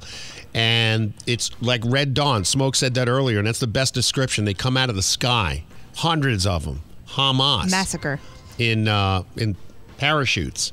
It's it's it's sort of like uh, I don't know if you ever watched Private Ryan during D Day, the attack where they came through land, sea, and air, and they were parachuting in, and it's it's chilling. And and the amazing part is everybody's dancing, nobody notices except for one girl who has her phone out. She's filming her boyfriend, and behind him, she notices all this going on, all this stuff coming from the sky. She lifts her phone up a little bit. That is chilling because just minutes later, most of them are dead. Uh-huh. Tell them about the one girl. One of the survivors, I was reading about her, insane. She kept herself alive by burying herself under dead bodies for seven hours.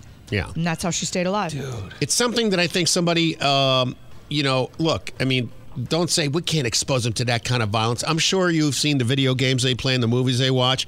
I think they should be exposed to something like this when they're teenagers so that they could pr- appreciate America. what we have here right now. I mean, this could happen to us. Oh, that's not true. Yeah? Okay. Israel is one of the well, most well trained militaries in the world. What's her name's there?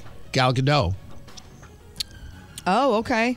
right? yeah, I mean know Israel's not defenseless. They they got a, all kinds of stuff happening over there. Like the Mossad is one of the most, you know, highly uh, skilled intelligence, you know, operations in the world. And somehow they missed it and we missed it. Nobody saw this coming. But um, that's the claim right now that um, Iran is behind all this. Well, I mean, if you look in the State Department website under the definition of Hamas, it's a Iran-backed terrorist organization funded and trained by Iranian government. It says it right there. You can look it up. Now, another claim in the news. American weapons seized in Afghanistan have ended up in the hands of Palestinian group operatives in the Gaza Strip. Now, here's an interesting story. Back in 2008, Biden was a senator, and uh, well, actually, he was vice president at the time. And he was talking about what people were asking him when are we going to get out of Afghanistan? At that time, I think we were in Afghanistan only about 10 years or less. Yeah. And he was saying, well, we just can't pull out. This is something that's going to take a while. This is Biden back in 2008. The big difference to tell the American people the truth about what our options are in ending this war. If tomorrow the order goes out from the pre- I'm president of the United States, I issue an order, end the war today, begin to withdraw all American troops. It will take a year to get the American troops out. Do you hear me now? That's the truth. It will take a year to get them physically out. Now, if you leave all the equipment behind, you might be able to do it in seven months. And you leave those billions of dollars of weapons behind, I promise they're going to be used against your grandchild and mine someday. And you leave those billions of dollars of weapons behind, I promise they're going to be used against your grandchild and mine someday. Well, there you go. Wow, That didn't age well. Dang. And of course, you remember just recently when we had uh, 13 service members killed because of his decision to get everybody out of Afghanistan before he could make a speech so he could say that. The likelihood there's going to be the Taliban overrunning everything and owning the whole country is highly unlikely. You know, it's I don't know what the word is. It's it's just, I guess remarkable the amount of stuff he has effed up. I know. It's it's one thing after another. I mean, I have a list here. I Wasn't going to read How this. thick is it? Well, here it is. Look. Oh, she thick. Okay. Let's see. We got inflation now. We got the endless war in Ukraine, and and I say that in understanding that at some point we do have to defend not necessarily Ukraine, but we do have to defend against Putin. You know, because it's this could become bigger than than just Ukraine. So I understand that. However, we have no exit strategy. We have no real goal set. We have no time markers as to by this time we want to be able to say this about the war in Ukraine. We don't have any counting of the money that goes to Ukraine. We have spent close to 200 billion dollars in Ukraine. Now we have a national debt of 33 trillion. Granted, Republican, Democrat presidents are all responsible for that. We have an unjust persecution of a political rival, Trump, at this point, and nobody seems to be caring. Mm-hmm. Accusations of bribery and the selling out of our country by the current president and his son doesn't seem to be getting anybody's attention. China surpassing our military might. Spy balloons flying over our country, gathering intel while we do nothing. The self destruction of our energy capabilities to please and virus psychos. Crime obliterating our major cities. The media out of control lying. Wide open border with more illegals coming through, including unvetted Palestinians. In numbers more than the city of Los Angeles' population. And now we have Israel. There's nothing this guy can't F up. It's amazing. And then you just heard it.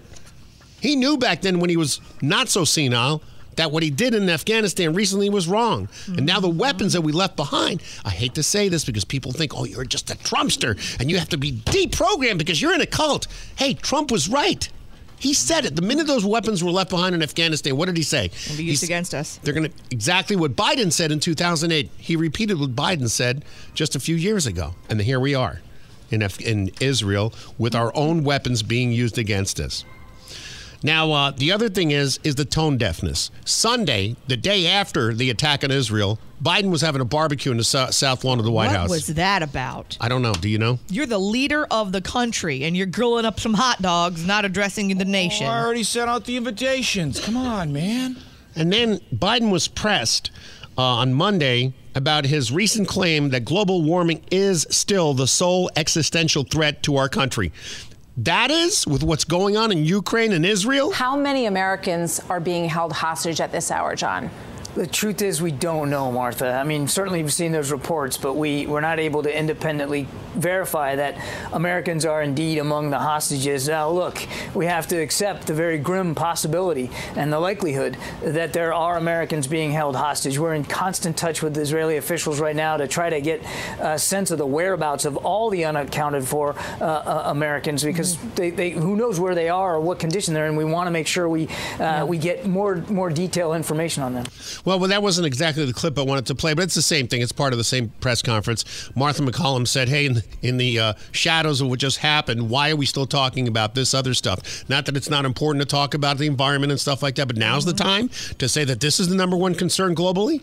I don't think so. I don't think so. Now to the story we were talking about previously Walgreens. There's a big walkout around the country. Thousands of Walgreens pharmacy staffs walking out. Oh, it's the pharmacy. Okay. Yeah, the organizer of the effort says that the walkout, which is set to continue today and tomorrow, is a protest for increased demands on understaffed teams. The employees are in danger. When you're a pharmacist, a missed letter or number that's wrong in the prescription could kill somebody. It's true. The organizer of the walkout told the Washington Post on condition of anonymity to avoid retribution from the company. The company issued a statement saying it's making significant investments in pharmacist wages and hiring bonuses to attract and retain talent. Because we're going to fire these ones that are protesting. They didn't say that. I did. Well, here's what happens: they over they're overworked because they don't have anybody that works there, and they don't get paid enough. So they work all day, and then start to get tired. Oh, you rub your eyes. Your little, before you know it, oh, that S looked like a two. I got the wrong prescription, and now I've given somebody medication that they don't take. Mm, dangerous. All right. Get them all, lock 'em up, lock 'em up, get 'em all, get them all, lock 'em up, perverts. Criminals, lock them up, lock them up, criminals, lock them up, get them all, perverts.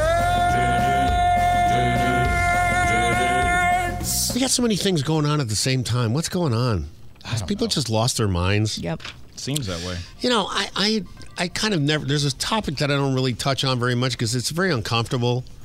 It's, it's the whole you know God thing, religious thing, and everything. And I, Why does it make you uncomfortable? Well, because I know how people feel about it, and I know the people. I talk about how I believe in God, and I don't care. No, no, I'm not talking about, it. me. Mhm. I'm talking about how when you say stuff like what I'm going to say in just a second here, uh, people look at you funny. They were still, they really do, like you're nuts. I mean, you know, and, and it all started back. Do you remember about five years ago when Joy Behar said, "If you talk to Jesus and he talks back, you're mentally ill." Oh, I was gonna say, remember you when all that redneck. happened? Yeah, but why do you care what Joy Behar thinks? No, it's not that. I'm just saying. Some people have that view, is what you're saying. I'm saying a lot of people have that view. But I think all you can do when it comes to specific subjects, if you're going to go to the religious thing, is talk about how you feel, and then other people can talk about how they feel. You're not saying everyone has to think that way. Well, I mean, Mayor Adams, when he got elected New York mayor, remember that clip Yeah, where he came out and said, we need to put God back into you know, schools it's and not, back into. yeah, it's not about taking the guns out of school. You can take all the guns out of school you want. It's about putting God back in the schools. Mhm. It's at because of that, because we've removed God from just about Everything. everything.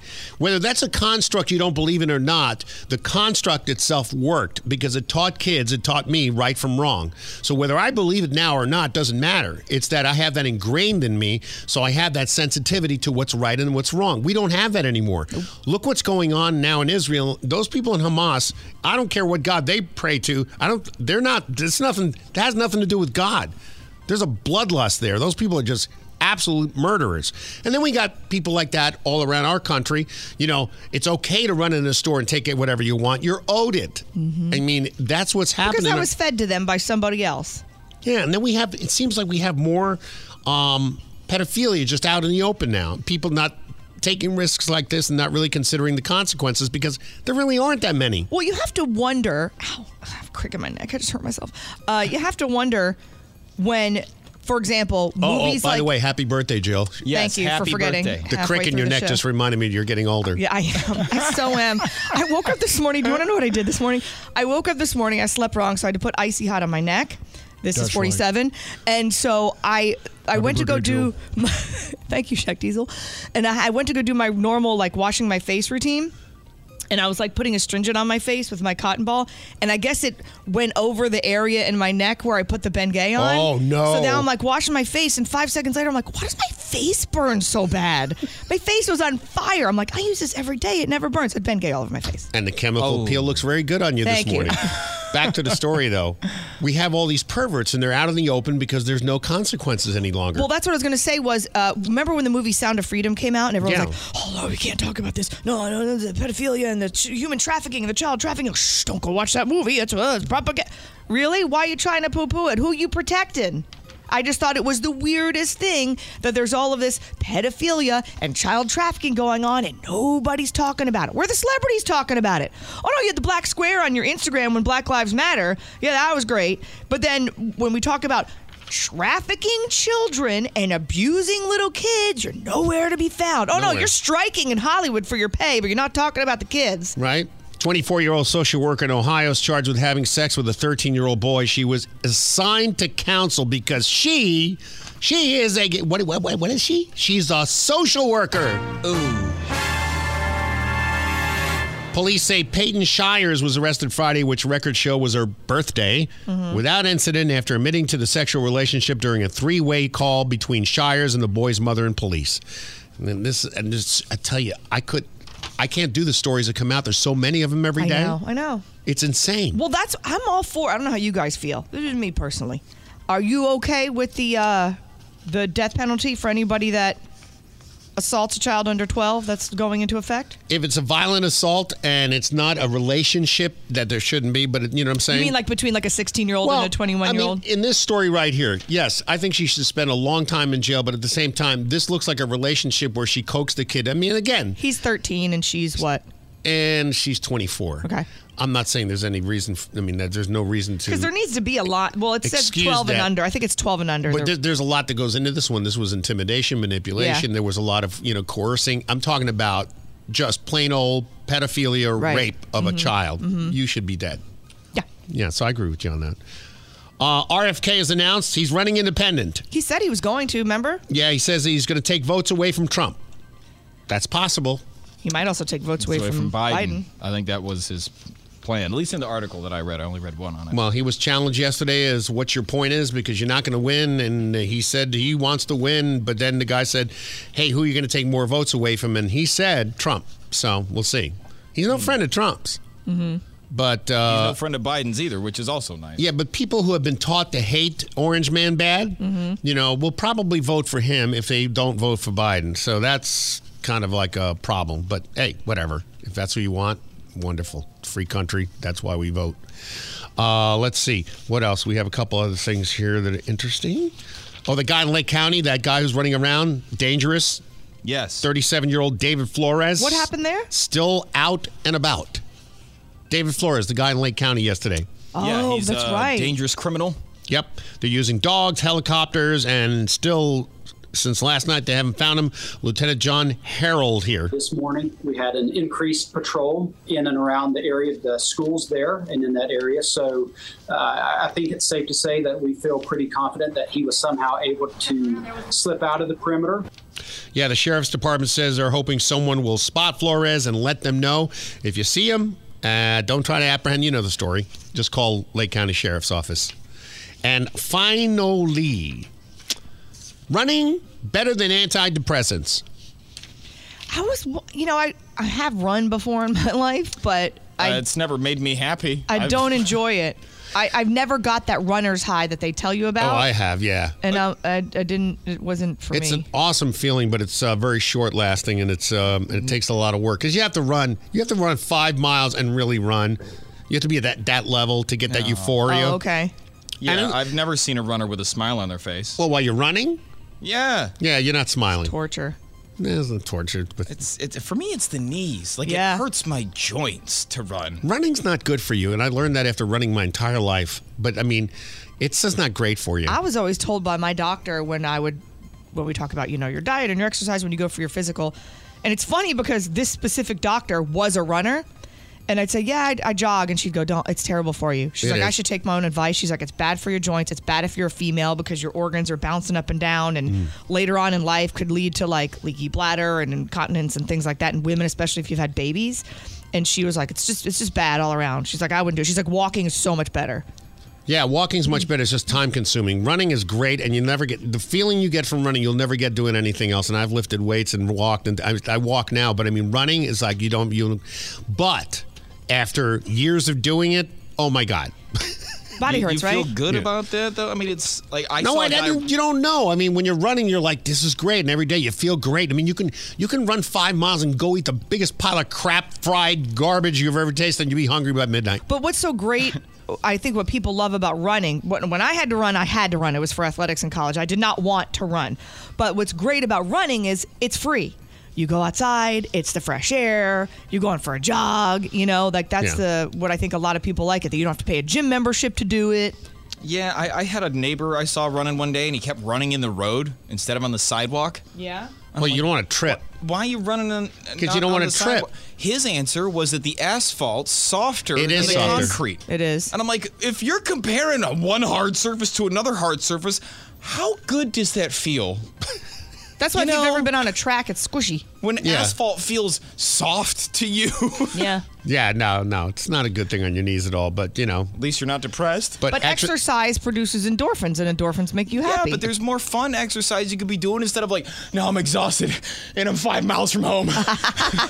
Yeah, it's uh, Virgin University in Amsterdam, Amsterdam did the study, 16 week study with a bunch of runners, and found that it is better than any antidepressants. So yeah, the, the trick isn't to run five miles away from home. The trick is to run two and a half miles away from home, then turn around, come back, and then you did your five miles, and now you're home. yeah, but you're exhausted. oh God.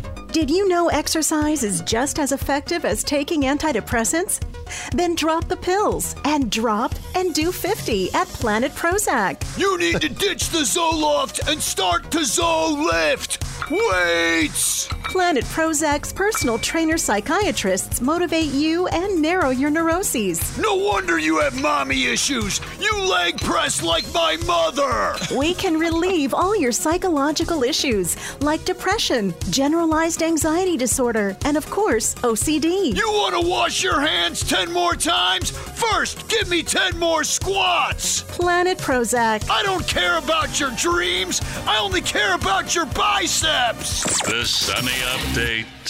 Are we ready to get crazy? Rick, Jill, and Smokestack. Ah. Sure. Yeah. Having fun with the world gone crazy. By the way, I forgot to mention this earlier. Nobody won Powerball. Nobody. So the next drawing is going to be tomorrow night. It's now up to 1.73 billion. Think about that. That's more money than some small country's economy. We did have a match five power play, uh, two million dollar winner here in Florida. Oh. So check your ticket anyway because you could have won two million. It's chump change. What are you going to do with that? I'll still take. If you don't want yours, you can give it to me. That's Chump fine. change. 1.73 billion. You get a 756 million.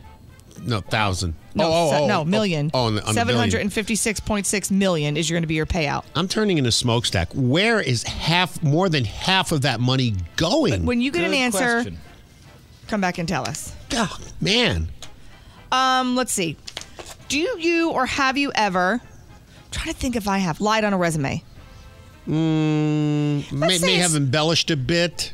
Let's say it's one little thing because I don't know if you've seen uh, job qualifications lately. Mm-hmm. It's really hilarious that there's companies out there that have two pages listed of experience and requirement and a master's degree, yet they want to pay you $18 an hour. You're going to require a master's degree out of me and you want to pay $18 an hour? Bite me. if you're going to require somebody to have a master's, you better be paying some good money. Depends on the job too. If you're requiring a master's for somebody who has to go out and sell pharma or something like that, that's ridiculous. I want somebody who's street smart, not somebody who has a degree on their wall. a lot of these jobs lately and i don't know i don't know who's putting them together if it's somebody that's really old school i don't know if it's a template that they're throwing together because they're lazy but some of these requirements for the job is i mean and if that's look i'm not saying that hey just take any dope and hire them but the way it's working now i don't know the last time you guys applied for a job but the, the way it's working now is pages of requirements pages of degrees that you need and they'll say we'll pay you, let's say I'll pull a number out of my butt, $90,000 a year, right? And they're like, okay, cool. And you apply for it and you apply for it and you apply. You're to- you go there and you're totally qualified. I got every check off every degree, you check off every piece of experience. And then the company goes, crap, we don't really want to pay $90,000 a year. Hey, this guy over here only has half the experience. We're only going to pay him 60. So let's do that. Everybody's cutting corners. That's why you're getting the service you're getting and the type of quality workers you're getting lately. Oh yeah.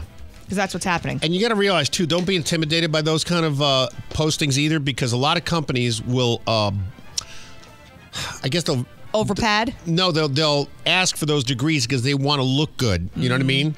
They don't want to. You know, if you write on there, I'll take any old slob. Right. You know, then then you know reflects on the company. So they'll put all these degrees on there, and then somebody with no degrees will go in there, impress the guy, they'll hire him because you well, know. Well, sometimes also I think it's there to keep certain people away. If you're like, Yeah. you know, this is just I don't want to sift through eight thousand resumes of people that aren't even remotely qualified for this. But sometimes it's about who you know. And more than what you know. Sometimes all it takes is for you to get in front of a person and they click with you and they go, you know what? I like this guy. I'm gonna give him a chance. Now, Career Builder and all those websites you go to, um, how many of those are actual real opportunities? Because I would imagine that they do that just to fulfill their requirement legally, and then they go hire somebody they like already from within the company or somebody that they recommended a friend at Uh, another half company. the time, jobs are posted and you go to apply for the job and it's not a job. Oh, really? They're not hiring. It's like, well, you have this posted. Oh yeah, that's Oh, all. But it says just- three days ago. No, we're not. We it's don't just need to somebody. keep files in case you have to hire somebody. You already did your EEO work. Wow. It's interesting, isn't it? Yeah, it's everything's a scam. God, the older you get, the more you realize. And then you go in for the interview. I have friends looking for jobs now. That's why I, was, I know all this. But then you go in for the interview. Nobody is creative anymore. Nobody thinks on their own anymore. It's this. It's the same old, same old. Why did you apply for this job? Where do you see yourself with the company in five years? Like, do you not have a brain inside of your head? No. You can't come up with. Ask the person real questions that you need to know about them before you hire them. Yeah. Can you do this? Yeah, exactly. What's with the BS? Que- almost cursed. What's with the stupid I know, no, I'm with you all, all the way. Hey, Smoke, when you applied for that head shop job, did you have to go through all that interviewing garbage?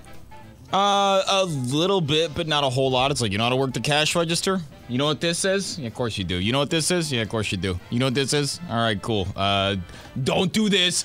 Do not do this. Can you handle it? Great. I'll never forget when I first started in radio. I was working in the promotions department for a radio station, and they must have been really short staffed because they flipped the station down the hall to alternative, and they said we need a female DJ to be on the uh, on the air. You want to do it? And I was like, yeah, but I don't know how. I'd never been on the air before, and I was like, sure, I don't know how. And they're like, here's your headphones. That's how you turn the mic on. You're on from two to seven. Have a good time. And I was like, what? so I ran down the hall to the guy at the top 40 station. I'm like, I don't know what I'm doing. Come help me. He's like, I got you. And he like gave me a quick tutorial on how to run the board and how to be. And that's how I started in radio. I was Wow. not qualified at all. See, that's a nice start though, as alternative, because you really don't have to. You know, put who cares anything what you sound like on an alternative station, you know? Jill on 95X. Uh, what got me started on this was that 40% of people lie on their resume frequently. Wow. I get it. 40%? Yeah. That's a lot. That's Why high. haven't I been doing that this whole time? I Don't could have know. just. But who reads a resume seriously as a manager? I mean, yeah, you've been a manager, Rick. Are you calling the college to make sure I go? you see the crap that's on resumes? It's so boring. I know. And you get through the first sentence, you're like, oh god. Some people have made up, I was just reading this, some people have made up full blown positions that don't even exist, saying that they did it for a company that doesn't even exist, and then they put a reference that like their is their friend that would be like the fake CEO of said company that I just made Yeah, up. I'm the CEO of the company, man. This is Bry. Very interesting. All right, get a load of this. This is insane to me. When I read stories like this, it blows my mind. This is a, a an Australian cruise ship took a detour uh, as a rescue effort. There's this guy named Tom Robinson. He's a 24 year old Australian man. He was attempting to row across the Pacific. I don't know why you would do that, but that's what he was doing. Oh my god. Do you This- remember? Go ahead. This was late Wednesday evening, and he was on the final leg of his 15 month journey. 15 month journey. He made it that far? Yes, he sure did. Uh, he's an endurance rower. He was sitting in his rowboat when a rogue wave came out of nowhere, capsized his vessel near uh, the island nation of Vanuatu in the oh, South Vanuatu. Pacific. Yeah. I read the book, Embarrassment of Mangoes. There you go. so he escaped, climbed up onto the overtone, uh, like the boat. The boat had flipped over. and He climbed up onto the top of it, right? And he used an emergency beacon to send out a distress signal. So he was spo- soon spotted by a French Navy aircraft. They forwarded his location to another ship. Right. Um, and then a cruise ship took uh, its 2,000 passengers on a 100. This cruise ship that I was telling you about Right. took a little detour, 124 mile detour to pick, pick up this stranded sailor um, so that they could get to him the next morning. Wow. So they just like Can you imagine being on a cruise ship out in the middle of nowhere and they're like, "Hey guys, we're gonna take a little detour. There's somebody stranded in the middle of the ocean. He's Oh, trying to row." on. I'm supposed to zip line tomorrow. It said he felt bad. He said, "I feel so terrible because it caused an inconvenience to these passengers." Right. Would you feel bad? I wouldn't. I'd be like, "I want to live." So he was uh, reunited with his family. He's going to write a book about the experience. That's Ah. insane. Wilson. He's had that dream since he was 14. I don't have dreams like that. I don't have dreams of, Of like danger? Yeah, let me face death for 15 months and, you know, possibly get eaten by sharks on the daily. That's amazing, though. You remember Clint Johnson, the mayor of DeBary, for about 13 seconds, who decided he was going to float to Cuba? Remember oh, that? yeah, that's right. And he was like, I'm building a raft. And everybody's Yeah. like, okay, He- buddy. he went I think to- you're done being mayor now. He went to Daytona. I think he floated out to the ocean and fell asleep. And then yeah, the and he got like a mile out there. They're like, buddy, no. the get- Coast get Guard the had to go get him the next morning. Everything in the sea scares me. I have a question for you. Ready? This is a what would you rather? This is an impossible. I can't answer this question. It's impossible. Would you rather be deeply submerged into the sea? Not I mean obviously you're in something, but go way way down into the sea or up in space floating around. Up in space. Both scare the crap out of me. Yeah, but I wouldn't feel Up in claustrophobic up in space? space. Yeah. Well, either way, you're going to die. Yeah, I was going to say that's instant death. That's Yeah, what I'm so saying. either I mean, way- you're in a suit. Let's say you're in a spacesuit, but you're floating around. God knows what's going to happen to you. You're just floating up there. I don't know. That's or just- lost in the sea, down underneath somewhere, in like a like submerged. how deep? Like, Uh, deep. yeah, the space. At least I enjoyed the trip down. Oh, my but- suit burns off.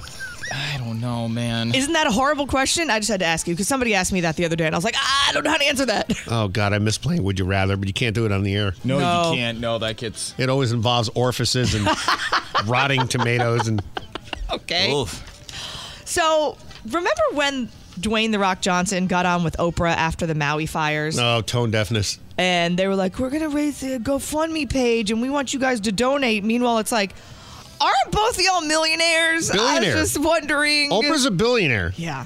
So The Rock is finally speaking out because he got so much backlash about this fund that him and Oprah came out. They faced a lot of criticism because they're celebrities, a lot of money, asking people in to donate money when they have all this money, right? The sad part for me is the fact that it took the backlash for you to realize that, oh, wait, is this insensitive? I mean, they they kicked in 10 million from their own pockets. Did but they, though? It's what that's what it says. Uh, I didn't go like check their bank account statement, so I don't know for sure. Oh, I'm just I- telling you what the story uh, says. I heard that they promised to contribute 10 million from whatever fund that they were creating. Not Uh, that they put the money up. Oh, it says and they then the kicked- money was like somehow missing. This says here it, they kicked in 10 million dollars from their own pockets, is what the story says right in front of me. Hmm. So I don't know. I don't. I don't know. Um, and they're like, yeah, what's billionaires doing, asking people that are living paycheck to paycheck to kind of donate? Because a lot of people commented, they're like, you know, I would, but I'm broke. So like, you have a million, you know, you're a millionaire, you're a billionaire. So what? So he was uh, finally made a statement about the whole thing. When we first launched the fund, uh, there was some backlash that came with launching the fund, and I want to address and acknowledge that backlash right now. And here's what I have to say about that. I get it, and I completely understand, and I could have been better, and next time I will be better. And I understand, you know, money ain't falling out of the sky, and it's not growing on trees. And there's a lot of people out there who's living paycheck to paycheck. And I get it, and I know what that's like. I've lived paycheck to paycheck. Seven bucks, I know. I know what that's like. And when you are living paycheck to paycheck, I don't want to speak for everybody, I'll speak for myself, but I feel it's connected. When you're living paycheck to paycheck, I was easily pissed off and I was frustrated. And the last thing you want to hear when you are living paycheck to paycheck is someone asking you for money, especially when the person asking you for money already has a lot of money. So I get it. I understand. I'd never launched a fund before, uh, but I'm a quick study and lesson learned. I won't do that again. Sorry about that. Oprah told me to do it, and I listened to her because she's Oprah, and then I was like, oh, that was dumb. Yeah, got a lot of money. Had to lend my cred to her because hers is gone. Like you live there, Oprah. You Yeah. have more incentive than anybody and more money than anybody. Her house didn't burn down somehow. It's weird. Yeah, Isn't that strange? I'm sure you don't have anybody sleeping there outside of Stedman's doghouse. And finally, uh, The Exorcist Believer. It's the new Exorcist movie. What? That just came out. Another one? It beat out Barbie, which is the first time Barbie has dropped out of the top 10. Um, so Barbie's trying to come back in and capitalize off of the success of the new Exorcist. Hey kids, get the hottest new toy that combines two of this year's hottest movies. It's Exorcist Barbie. The power of Ken compels you. The power of Ken compels you. Exorcist Barbie has everything you want in a demon possessed toy, like a head that spins all the way around, a pull string to make her talk. Hey everyone, let's go shopping in hell. And with the push of a button, Exorcist Barbie also vomits pea soup. Plus, she can levitate over her Malibu dream bed. Arm restraints sold separately. Hey everyone, let's pee on the carpet. Exorcist Barbie, possess one today. Steal money from your mommy's wallet and buy one now.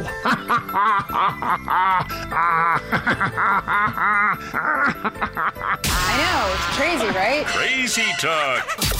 You know, it's just easier to call you stupid. Now, stupid news on the Rick Stacy Morning Show with Jill and Smokestack. I don't get it. Detroit, this firefighter decided he was going to take pictures of himself naked in the fire department next to the fire trucks. Yeah, oh. baby, make a calendar. He That's what wasn't, I'm talking about. he wasn't doing it for anybody. Was, didn't have an OnlyFans. Was just standing there naked and took pictures. And everybody's upset. And he was suspended. And then the even the anchor at the Detroit Seven newscast was very upset. This is one of the many photos taken and shared on social media. Oh! A Detroit firefighter naked hmm. inside a city fire hall next to a fire truck. Hmm.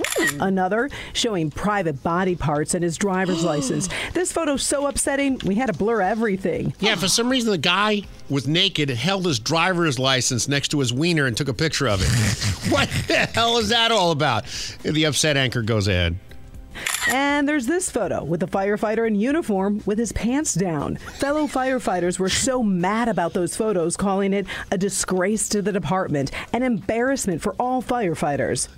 Do you think they actually said that? Or do you think the anchor's throwing that in there? The newscaster throwing that. I don't in? think the guys give a crap. I'm trying to look it up to see what he looks like because you know darn well if it's like a hot, fit dude, nobody would be saying this. No, no, he's just- he's pretty pretty decently fit, but you can't see his face or anything else. It's all blurred out. Anyway, here's the upset part. She goes over to the firefighter headquarters. This is how the executive fire commissioner responded when we first exposed the issue. So, you know what? Until the investigation is over, I, I really don't want to comment on that.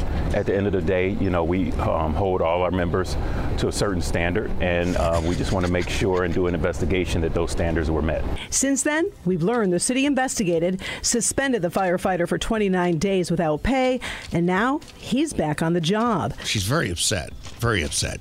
Big big story. Uh, yeah. Out of have you seen her? She looks like lots of things upset her from time to time. Yeah, oh no no yeah she's very upset. He's naked. He is butt naked. Naked. Not naked. I was not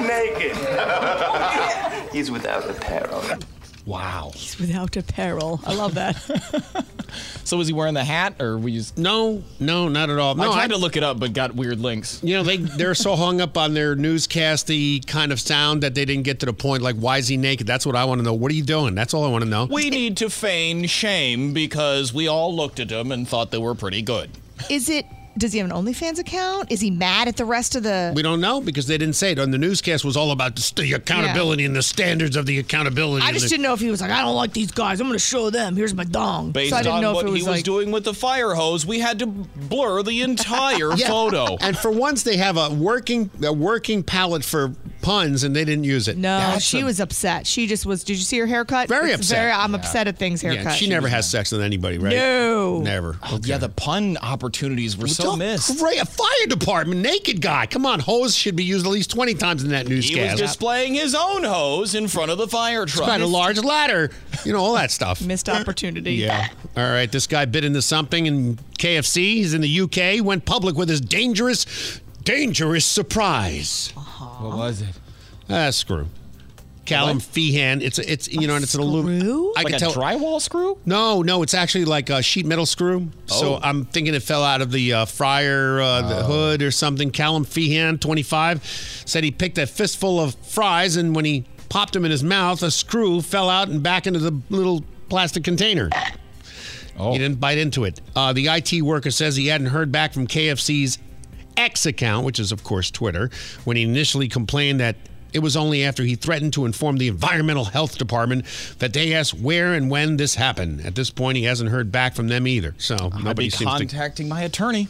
Yeah, about the screw. Yeah, I've lost the capacity to enjoy fries. I need financial compensation. Uh, seven strange superstitions from across the world. In India, trimming your nails before bed is often considered bad luck. Really? Yeah.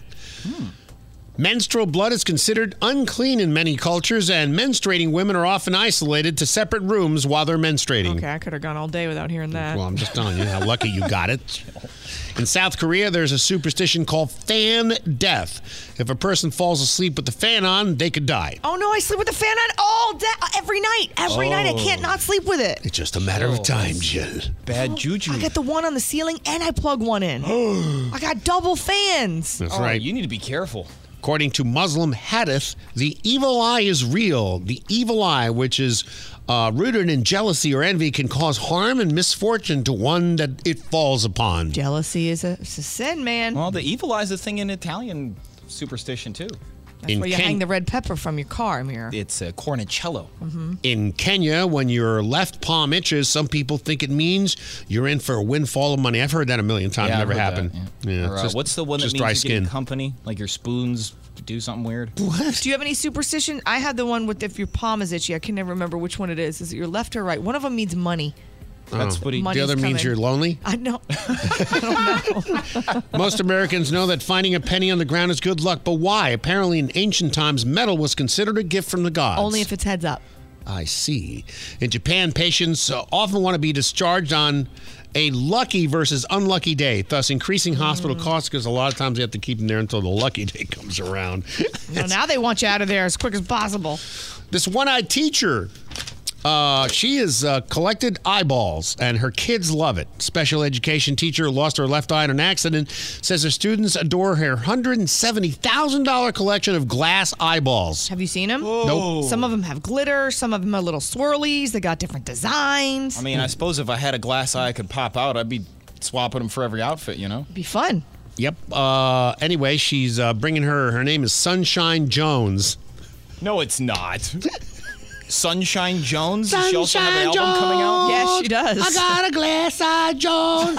anyway, forget it. Ready to take your vision to the next level? I sure am. Well, why not try a pair of $170,000 fake eyes? At $170,000 Fake Eye Crafters, we can make that happen. We have a huge selection of $170,000 fake eyes that will be ready in about an hour. My vision is terrible, and glasses are so boring and lame. Well, I went to $170,000 fake eye crafters and got a pair of $170,000 fake eyes in about an hour. I mean, sure, I had to sell my house to be able to afford them, but everybody's talking about my $170,000 fake eyes, especially my accountant. He can't believe I got them. $170,000 Fake Eye Crafters. Get your $170,000 fake eyes today. The Rick Stacy Morning Show with Jill and Smokestack I don't mean to offend you. Then don't. on 1059 Sunny FM. This episode is brought to you by Progressive Insurance. Whether you love true crime or comedy, celebrity interviews or news, you call the shots on what's in your podcast queue. And guess what?